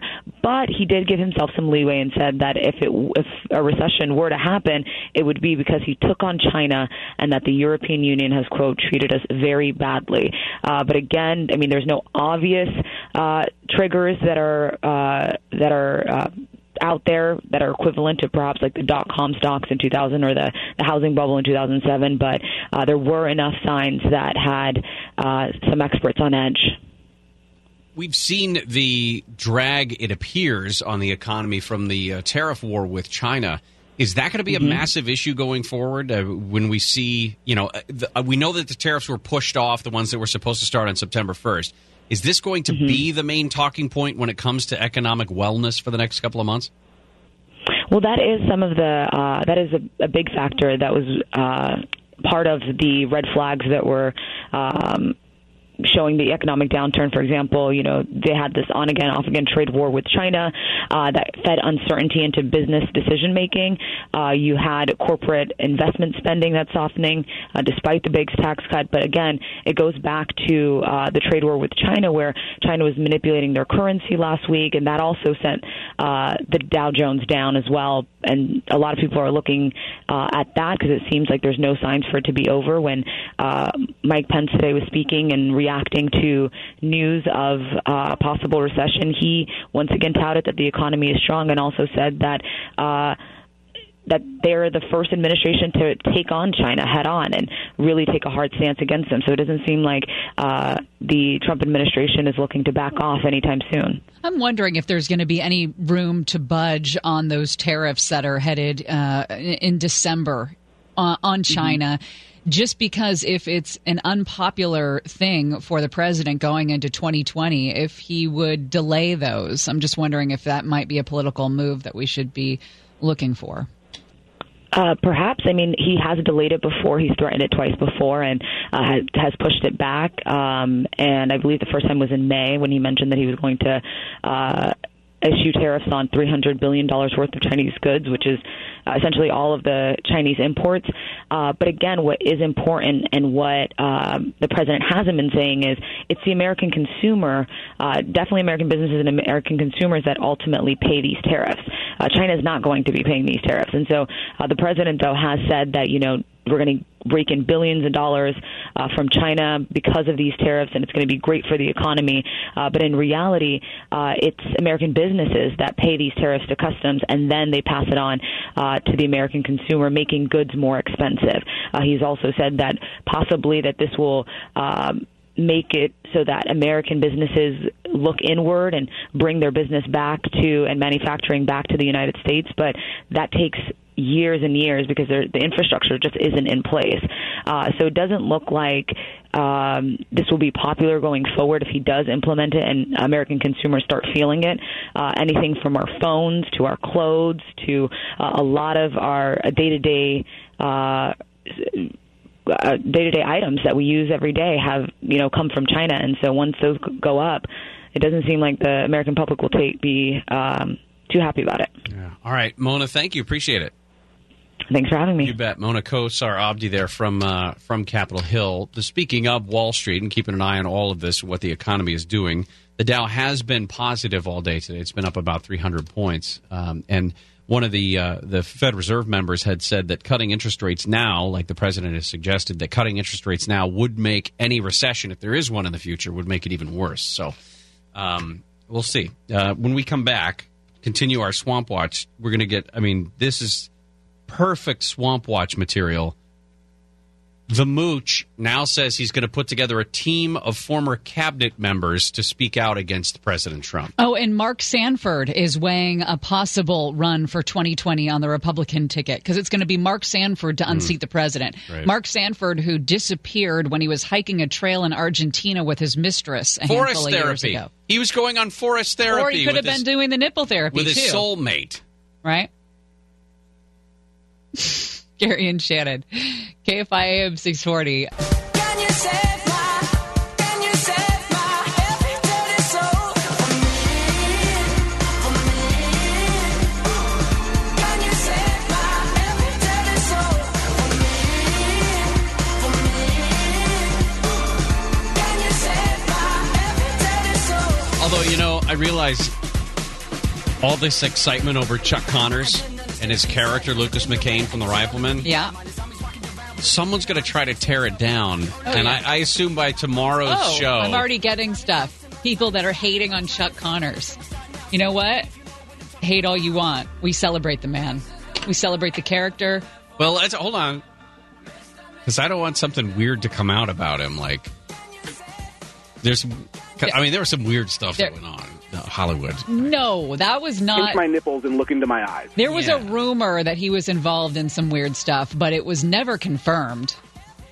I don't believe that he was involved in any of that. So Okay, well. let's just leave it at that. All right. Yeah. We're in the middle of uh, Swamp Watch, talking about what's going on in Washington, D.C. And- Anthony Scaramucci is like a freaking cockroach, man. And what I think is funny is that the president doesn't realize that continuing to talk about him on Twitter is only adding fuel to the Scaramucci fire. Everybody with a microphone is trying to find Anthony Scaramucci because they hate the president. And uh, it's just so transparent because Anthony Scaramucci would not get this media attention if anybody else was sitting in the White House.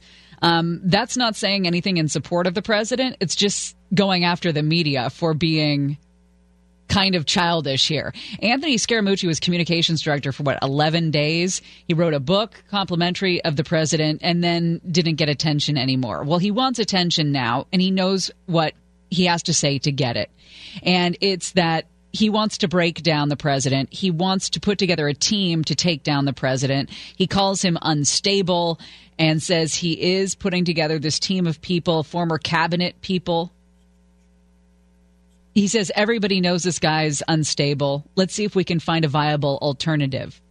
And the only name connected with this this uh, uh, coup, as it were, is Mark Sanford. Now, if you're going to go after the president, legitimately, legitimately try to bring him down and run somebody that actually could unseat him in the Republican primary. His name is not Mark. No, it's not the guy that uh, took off to Argentina with his mistress. Well, the only, and he hasn't even declared that he would do this, the only declared Republican candidate for president outside of Donald Trump is Bill Weld. Let me reintroduce you to Bill Weld. He ran for vice president with Gary Johnson three years ago. And even though Gary Johnson Was so high when was we talked so to him. high, uh, we had him in studio at one point, and he was wearing those weird Bluetooth headphones that kind of they look like you're wearing a wishbone on your neck. Yeah. Uh, it- I- if Bill Weld and Mark Sanford are, Are the only yeah. ones who are going to run against Donald Trump, Then you're in trouble. stop. You're wasting money. That's the thing. Is he's wasting money. Now, in terms of whether or not he's going to be able to get anybody, uh, Scaramucci, in terms of his cabinet official, of- officials, these former cabinet officials, to speak up about it, uh, no.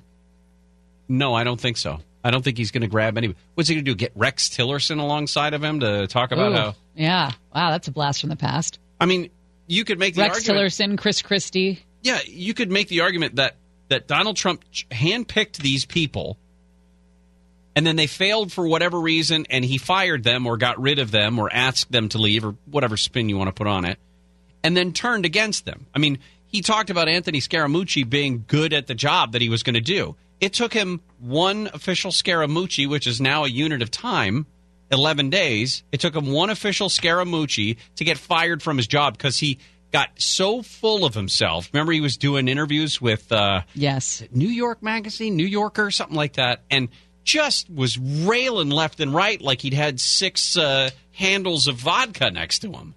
He's the he's unstable if we're talking about instability. I mean that that and he's also so so damn needy of attention. And is he really putting together a team of former cabinet people to unseat the president? I don't believe he's doing that. He's only saying that because he wants to get on CNN. He wants more FaceTime. I was just going to say, all he's saying that for is so that uh, whoever Anderson Cooper asks him a little bit later tonight. So how's that going? Are you guys you guys got your team together yet, or is it like going to be like political Avengers? You're going to grab somebody from over here and maybe somebody from Wakanda, and then you're all going to go and take on Thanos or something. Could you imagine if Chuck Connors played Thanos? Chuck Connors is the size of Thanos. He was not that thick. He was a skinny fellow. Uh, would we say skinny? No, I'd say solid. I'd say slim and solid. Built like a brick outhouse. All right. Did you see the president go after uh, go after Fox as well? Oh, trouble in paradise, huh? Well, he said um, that they were throwing softball questions at uh, Democrats and said Fox sure ain't what it used to be. I guess uh, he's upset with Chris Wallace because Chris Wallace actually asks questions of people uh, and doesn't, you know, doesn't gag on. Uh, well, Chris Wallace is an independent thinker, and if for some reason President Trump doesn't like what a Fox anchor has been saying, and then he goes after them on on Twitter, I don't know if he believes that somebody at Fox is then going to call Chris Wallace into an office and say, "What are you doing? Why would you? Uh, why will you go after a Democratic lawmaker with softball questions when the president doesn't want you to do that?" That's not the way Chris Wallace works. I don't know if other anchors at Fox do that, but that's not that's definitely not the way he works. Did you hear about the uh, wall built built around the White House? Yeah. I guess I should say fence, not wall. Secret Service says the new White House fence is going to be 13 feet, one inch tall. This is going to replace the current six foot fence, which has been scaled in recent years. They say it's going to feature state of the art elements, which are keeping been kept top secret, and that construction workers have been seen setting up over the weekend. And it looks like this construction will remain until 2021. $64 million fence outside the White House. Well, this is, and it's not just somebody from the wrought iron company that's coming out there. This fence design had to be approved by the Commission of Fine Arts and the National Capital Planning Commission. Uh, the fence will have an additional inch of space between pickets, or a total of five and a half inches between the posts. Part of it is they said that they want, they still want people to be able to see through and take pictures through it. Although the fence itself, because I don't think you can get right up to the fence. If I'm not mistaken. There's a, there's a barrier in front of the fence, even, so you can't Yes. stick your camera through there. At all. The taller fence was needed, they say, after a series of break ins, security breaches, including in September of 2014 when that man from Texas who had a knife, was able to scale the fence, sprint across the north lawn, and enter the White House. Hmm. I think we just need more dogs.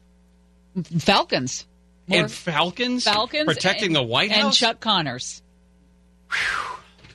All right. When we come back, Alex Stone's going to join us. Uh, the governor signed a new bill to give us one of the toughest use of force laws in the country when it comes to law enforcement, and it's probably not what you're thinking. Uh, this is uh, considered an anti police officer bill, and we'll explain why when we come back to Gary and Shannon.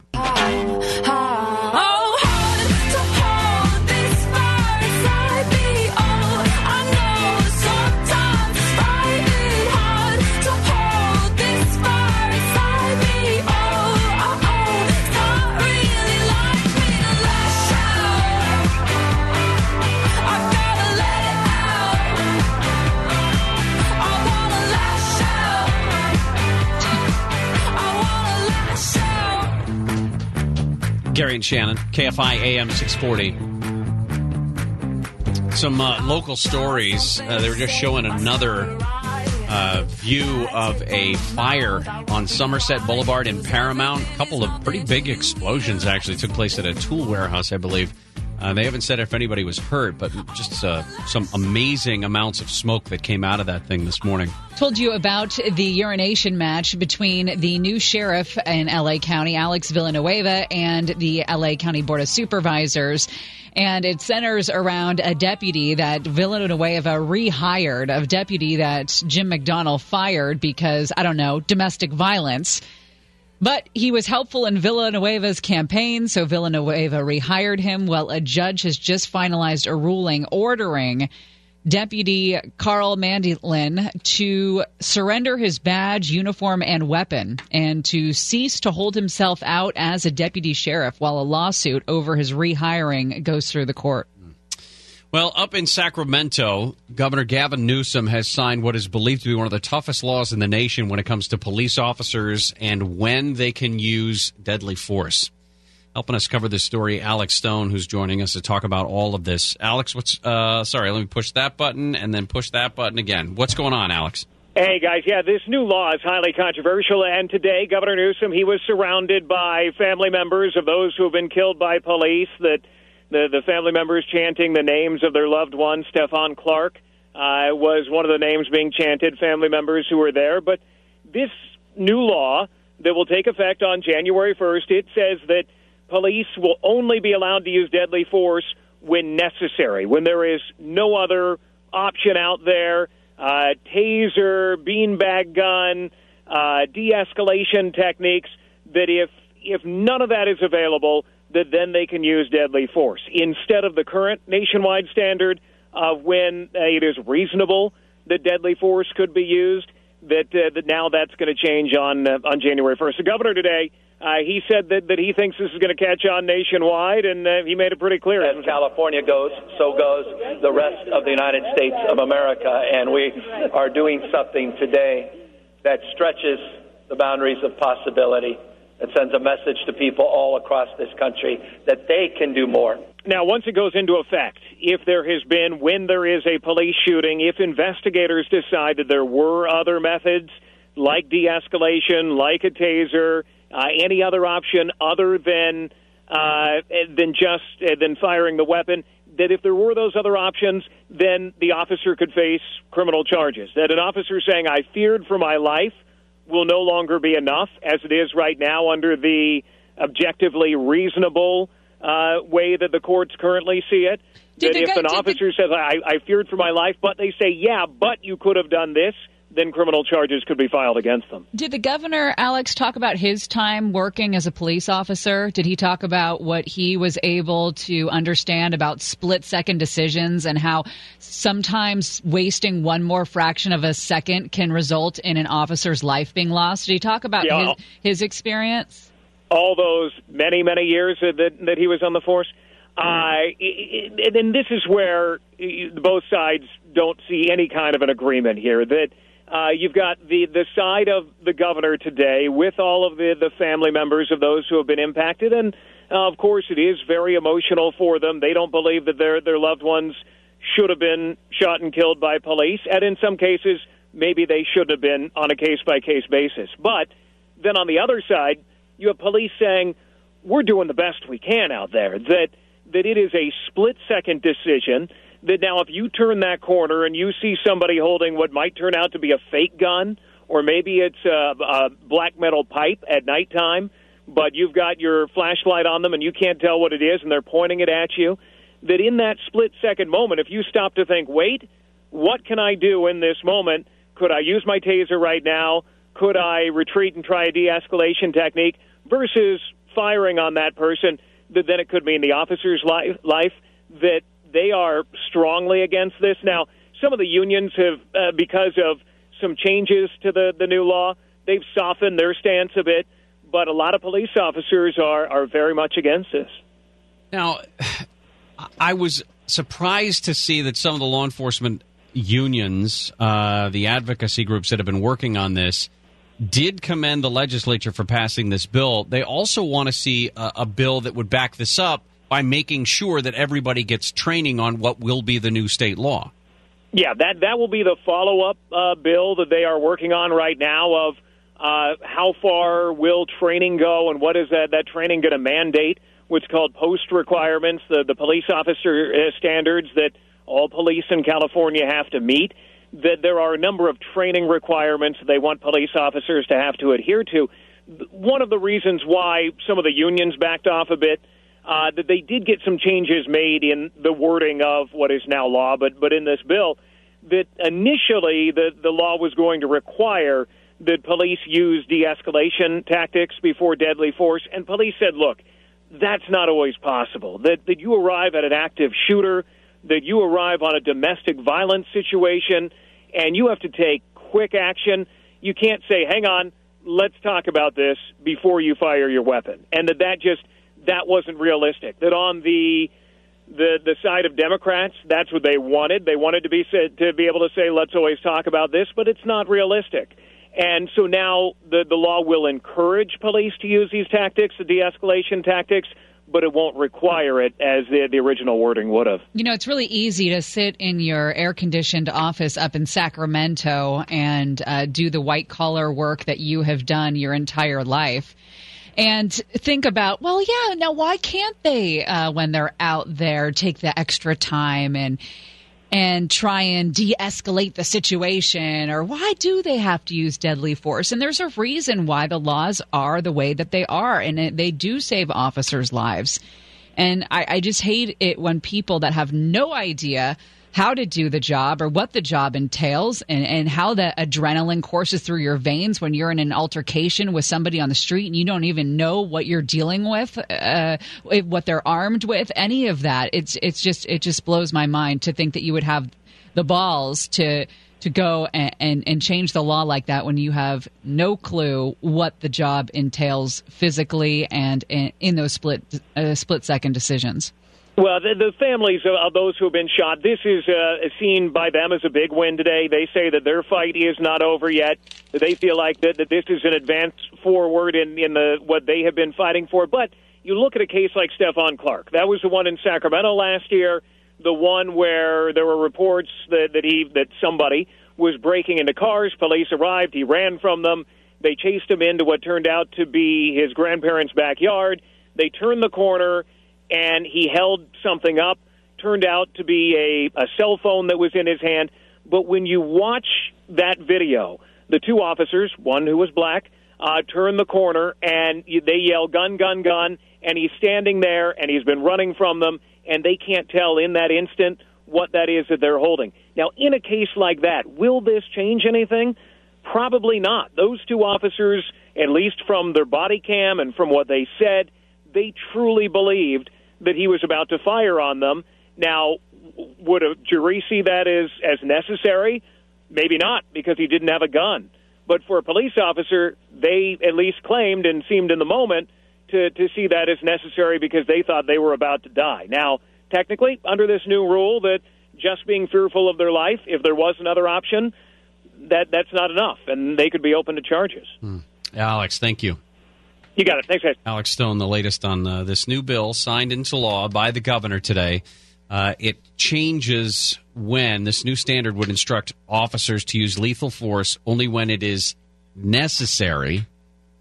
That changes what it is right now, which is that police can use deadly force when it is We're going to lose all reasonable all so. police officers. I Well- mean, if I was a police officer coming up, I wanted to be a police officer, I'd move out of California to do it. The thing of, that I that is going to be frustrating about this is that even if you've got law enforcement officers who are now second guessing themselves in the midst of situations like that, where there's the potential for them to lose their life or someone else to lose their Hey. life, you've also got people on the other side who are going to say. Oh, this changes everything. Or uh, they're, you Yeah. know, in the next moment when police officers do shoot and kill somebody, they're going to look at this and say, "Well, we just passed this law. How I thought this was going to end," and that's not the way that it's going to work. Well, and you've just brought up a good point. Think about how this means something to all of us because let's just take the uh, police officers at the Trader Joe's. You know, some guy run. You know, there's a million different ways that police officers stop there being massive bloodshed by making those split second decisions. You know, think about if I'm the when we're in when it's not like a standoff situation or, or what have you. They're they're you're, they're out in the public and you want police officers pausing. I don't know. And if you're the governor, you're around CHP officers all day. They're the ones who run security for you. Why don't you sit down and have a conversation with them about it? Especially in the context of their officer who was just killed last Right. week. Uh, all right, Gary and Shannon will continue in just a moment, and we'll do an update on uh, what's going on at Cal State Fullerton today. Holding on. Why is everything so heavy? Holding on. Just so much more than I can carry. I keep dragging around what's bringing me down. If I just let go, I'd be set free. Gary and Shannon, Monday, August 19th. A lot going on today. We've been talking about the economy. Of course, over the weekend, there were a lot of questions about the health of the economy. The president says they're unfounded. We're not headed for a recession. There was a poll that came out from the uh, National Association for Business Economics. 34% of economists said they uh, believe a slowing economy will come. Probably uh, a recession officially would come in 2021. About another third of them said that it would come in next year, a little bit earlier than that. Well, quite the police activity over what appears to be a murder at Cal State Fullerton on the first day back. Andrew Mullenbeck is covering this for us and joins us now. Andrew, what do you know about what went down this morning? Well, Cal State Fullerton now says that the man who was killed was a retired administrator from Cal State Fullerton. He's a man in his late 50s, but after retiring, he returned to campus to work as a consultant. And that may have been the reason that he was on campus this morning. Uh, Fullerton Police Sergeant John Radis says the man was stabbed about 8:30 on campus today. A suspect was seen by the witness who contacted the police via 911 to Cal State Fullerton. The suspect's described as an adult male Asian in his mid 20s. He had black hair, wearing a black shirt, black pants. So what's happening right now is obviously campus police have been here all, all along, but Fullerton police have taken over. Uh, Orange County Orange County Sheriff's Department is also here with bloodhounds, and they've got the usual perimeter around the area, uh, trying to go on with this search. But again, it's been what about five hours since this happened, and they're still looking for this man in his twenties who stabbed this consultant. Uh, we don't have an official ID in terms of knowing who this guy was, the suspect, but it sounds like he would fit the age range for a student, right? Right, exactly. That's really the big question here. Uh, again, this is uh, Radis saying it's not clear whether the killer is or was a student, but he says this doesn't appear to be random. There is obviously the belief at this particular point in time that the victim in this case was targeted, uh, and of course that will be part of our investigation. So at this point, uh, police are saying that they don't want anybody to be overly worried that there's some sort of random stabber running around Fullerton or the campus of Cal State Fullerton. They believe for whatever reason it was targeted. The why is definitely something they're going to have to sort out. But again, they're looking for a guy in his 20s who, for whatever reason, went after uh, this consultant, whether he knew him as a consultant or whether he knew him while he was an administrator for all those years on campus. Uh, that's what they're going to try to sort out. One quick thing about uh, the semester starting today. yes, today is officially the first day of the semester starting, but many of the students are not actually back yet because classes won't really start until Saturday and into next week for normal Monday through Friday classes. So we're not seeing nearly as many students as you might normally see during a regular school day. It's just kind of people beginning to show up to campus, but the beginning of the semester, not the beginning of classes for all the students. Andrew, thank you. Appreciate it. Yeah, sure thing. Andrew Mullenbeck there again. The latest uh, man stabbed to death this morning in a parking lot at Cal State Fullerton on what was supposed to be first day of classes. Uh, when we come back, we mentioned um, the issue in New York that was decided upon today. Uh, the New York City Police Commissioner made it official that the officer who put Eric Garner in a chokehold will be fired and will lose his pension as a result. We'll talk about that decision with Aaron Katersky, who's in New York, in a few minutes. Gary and Shannon.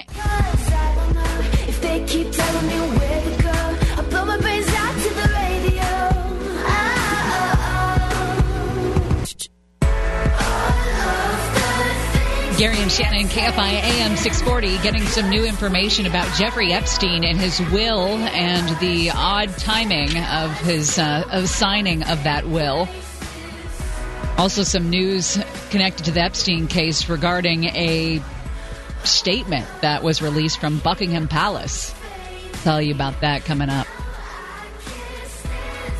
Today's also uh, Independence Day in Afghanistan, which has uh, been pretty subdued in terms of any celebrations. They said that there was an ISIS attack over the weekend on a wedding party. At least 66 people were killed.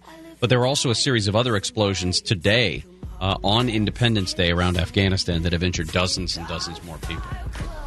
Uh, well, we played for you a little bit earlier today. New York City Police Commissioner James O'Neill talking about uh, the decision officially to fire uh, Judge, uh, sorry, Officer Pantaleo, Joseph Pantaleo, Daniel Pantaleo.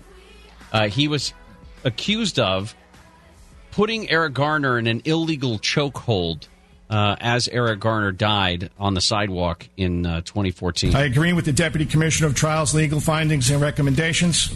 It is clear that Daniel Pantaleo can no longer effectively serve as a New York City police officer. In carrying out the court's verdict, verdict in this case, I take no pleasure. I know that many will disagree with this decision, and that is their right. There are absolutely no victors here today. Not the Garner family, not the community at large, and certainly not the courageous men and women of the police department. Again, James O'Neill, their New York City Police Commissioner, we're talking about uh, agreeing with the judge's findings in that official announcement today. Aaron Katersky is covering the story for us from New York. Joins us now. Aaron, a long investigation into today's final decision. It was a long investigation, and it was put off because of other investigations. First and foremost, uh, the, the Staten Island District Attorney presented the case to a grand jury. It ended up uh, being no billed, and then the case went to the feds in both the Obama and Trump Justice Departments. And finally, last month, five years after Garner's death, the uh, the Justice Department under Attorney General Barr decided federal civil rights charges weren't warranted.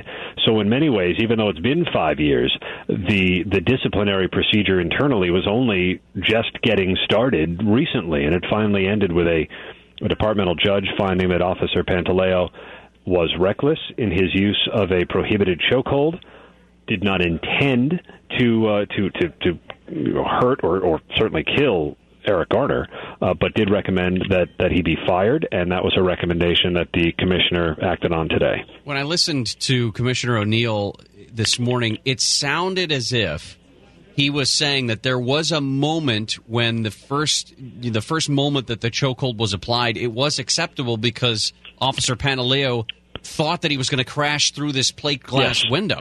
And this was it, it, it's really narrow. The, the the chokehold only lasted what seven seconds, and at first Pantaleo used it because he was off balance, and and they slammed into a shopkeeper's window. The window's vibrating. Pantaleo's trying to maintain a grip.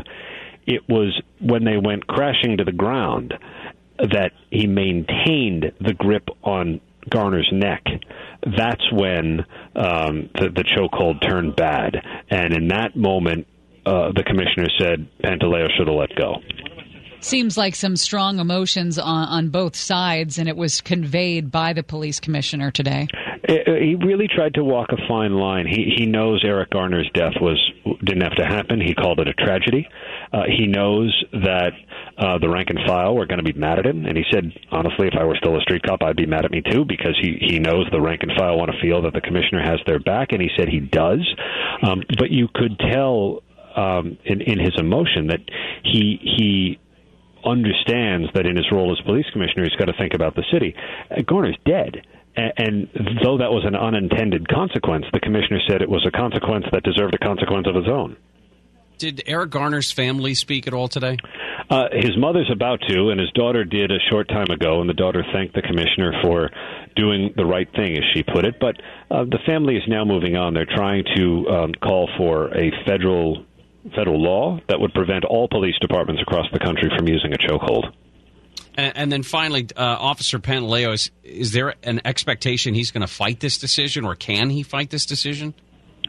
Uh, I there's an appeal process, uh, it, but it's more like a, a lawsuit, and it goes right back to the police commissioner's office. So there's not a lot of recourse here. The police commissioner does have um, the final word, but um, there is an appeal. It can be, you know, heard or considered, but but for all intents and purposes, Pantaleo's career is over.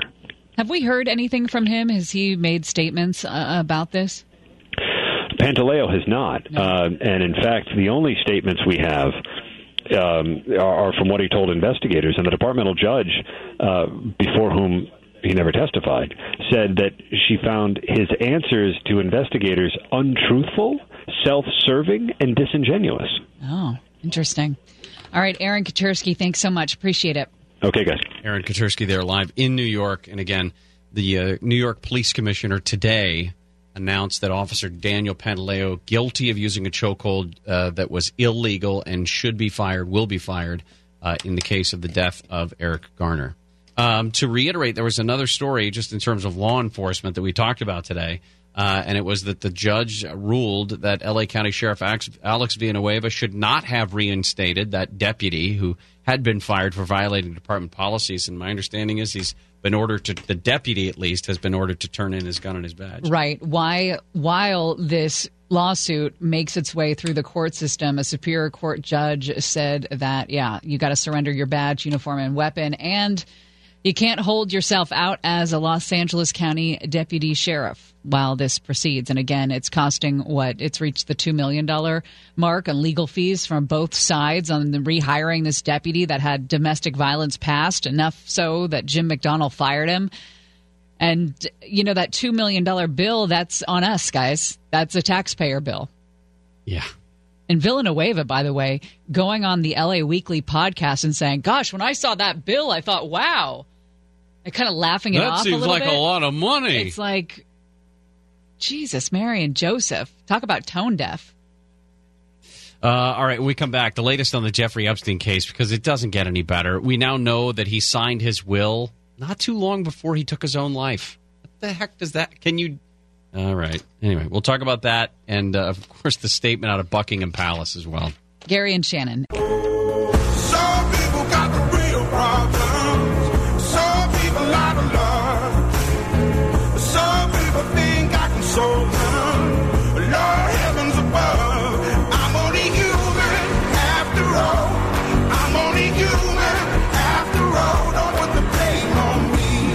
Shannon, KFI AM 640. New York City Mayor Bill de Blasio says the police commissioner's firing of that officer whose chokeholds contributed to the death of Eric Garner means that justice was served. Says it brings a small measure of closure to the family. Bill de Uh, Blasio also still running for president. Yeah, but at least they won't uh, yell at him to fire the officer anymore. Remember that in the debate? He was interrupted by people yelling at him to fire Pantaleo. Um, well, good news is, I guess, that uh, Jeffrey Epstein's brother is now rolling in the money because Jeffrey Epstein signed a will two days before he died to give his brother all of his fortune. He was worth about $577 million in change. You know who wouldn't stand for this guy existing in a normal society? Chuck Chuck Connors. Connors, the rifleman. That guy would have gone out and hunted somebody like Jeffrey Epstein. He would have given him one chance and one chance only. And then he would have just unloaded hot lead into him. That would have been Chuck Connors. The uh, story about Jeffrey Epstein is now getting a little twist in it as well because Buckingham Palace has put out a statement to suggest that Prince Andrew had no idea That he was appalled by the recent reports of Jeffrey Epstein's alleged crimes, the statement read when it was released yesterday. It said that he deplores the exploitation of any human being, and the suggestion he would condone, participate in, or encourage any such behavior is abhorrent. Abhorrent. No, the, the timing of the statement is important yesterday uh, because it was Saturday that video was released from 2010. Video that shows Jeffrey Epstein leaving his New York mansion with a young girl. And I found the video to be odd because he's in like a giant parka. It looks very cold in New York, whatever time of year it was, obviously winter. And he's wearing this huge jacket. And the girl is just wearing like a light sweater, like a light thin sweater. And she kind of walks Epstein out to the car. He gets in the car and she's talking to him through the window. People are walking by uh, the, all the while, bundled up for winter. And she again is in this light sweater. Uh, she goes back in the in the house and then you see the door open again and Prince Andrew is there and he's waving to the young woman. Well, hold on a second. I'm going to go back and look on my Jeffrey Epstein timeline here, and it says that Jeffrey Epstein, bless you, had already at that point been convicted of raping girls. Yes. He had already sent, been sentenced and served time in Florida for raping girls and has registered and would register from that point until he died as a sex offender for raping girls. And yet, Prince Andrew still thought it was a good idea to go hang out with him. The man who is fourth in line for the throne would not give up his friendship even after that friend had to register as a sex offender. It was 2008 that that went down with Jeffrey Epstein. So this was just two years later that Prince Andrew was still hanging out with him with young women in that New York mansion. Now, some of Epstein's victims who have lawyered up are talking about Prince Andrew, saying that he should be giving sworn testimony on everything that he knows. Of course, one of the women is the, the woman named Virginia, who was pictured with Andrew. And she looks pretty damn young in this picture. And you know who else is in the picture is Ghislaine Maxwell. It's the three of them, and he's got his. Ha- she's wearing like a crop top, and he's got his hand around her her waist there, touching skin. Is that one of those? Uh, again, I don't feel. I don't know if I have the same reaction to a, somebody touching that part of my body that a woman would. Would that be an uncomfortable position? If if the skin was exposed, right? Yeah, That's an odd. Yeah, Especially if he's you know sixty five years old and you look like you're about fourteen. yeah. Yeah. Um, one of the documents as well that came out Friday, of course, before the death, uh, so about a week and a half ago, was uh, court papers in a defamation lawsuit that one of these uh, uh, alleged victims brought against Jeffrey Epstein's former girlfriend, Ghislaine Maxwell, and that civil case was eventually settled. One of those documents, though, that was released was portions of a deposition from a woman named Joanna Sjoberg. She said she was 21 years old in 2001 when uh, Prince Andrew grabbed her breast at Epstein's mansion in New York. Now, this is, by the way, that's the that's the l- least creepy part about this whole thing that I'm about to tell you. Because in this deposition, Joanna Sjoberg says that uh, it was sparked when someone suggested the the breast grabbing was suggested sparked when someone suggested they gather to take a picture. At which point, Joanna says that Ghislaine Maxwell goes to a closet and grabs a Prince Andrew puppet. Yeah. There's got to be at least zero of those in the world, and Jeffrey Epstein has the one. Well, it's not totally out of the realm of possibility when you think of all the weird stuff he had in that mansion. You know, he had Oh, the like picture the of picture Bill Clinton, Clinton, in yeah. the Monica Lewinsky dress uh, with, you know, eh, eh, sitting in a chair in a seductive fashion in the Oval Office. And remember, he had a weird kind of human chessboard with little figures that looked like all the people in his employ. I mean, he just had a real weird house with weird belongings. So the fact that he has puppet and he's got more money A than God of his friend. So he's got puppets of his friend. Joanna Sjoberg says they told us to get on the couch, and so Andrew and Virginia sat on the couch, and they put the puppet on her lap, and so then I sat on Andrew's lap, and I believe on my own volition, uh, and then they took the puppet's hands and put it on Virginia's breasts, and so Andrew put his on mine. Well, I mean, if the puppet was grabbing some boobs, then uh, I could see for the picture's sake that he'd have to reach over. How embarrassing for the palace, isn't it? I cannot wait for the other shoe to drop on this one. You know- I can't wait for some of these other people to be charged and put away, uh, just just based on the descriptions of all of it. Can this many people make up this many stories that are this depraved and weird about the same guy? No. In the same circle of friends that he ran with. Uh, I would also like to point out, full disclosure, that I have a John and Ken puppet in the office. Very different. That's like In a that's like a damn it doll, isn't it? It's a smaller puppet, Right. about yay big. But it's not like a on marionette. one side, it's John's face. On the other side, it's Ken's face. right. And now I did not make the puppet. And when did you? When's the last time you posed for a picture with that puppet on your lap? I've never posed with that picture. I mean, with that puppet on my lap, but I will if you want me to. And you're going to reach around and grab the grab the puppet's parts. The puppet doesn't have any parts. The puppet is like a Ken doll. There's nothing there. You just said that it was a Ken doll, Right. And a John doll. right. You know what I mean. Got it. All right. Well, speaking of, the- Did you know that Chuck Connors was also in Soylent Green? It's people. And he was the first uh, actor to share a, a movie scene with a video game console in that in that movie. I did not know that. Well, there you go, a little Chuck, Connors, Connors. factoid for you. Groundbreaking.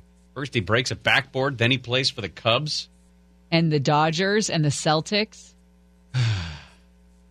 Sweet dreams of Chuck Connors, everyone. Love it. John and Ken up next. We'll see you tomorrow. Stay dry, everybody. Bless. Tune in next week for the hilarious funeral episode on Gary and Shannon.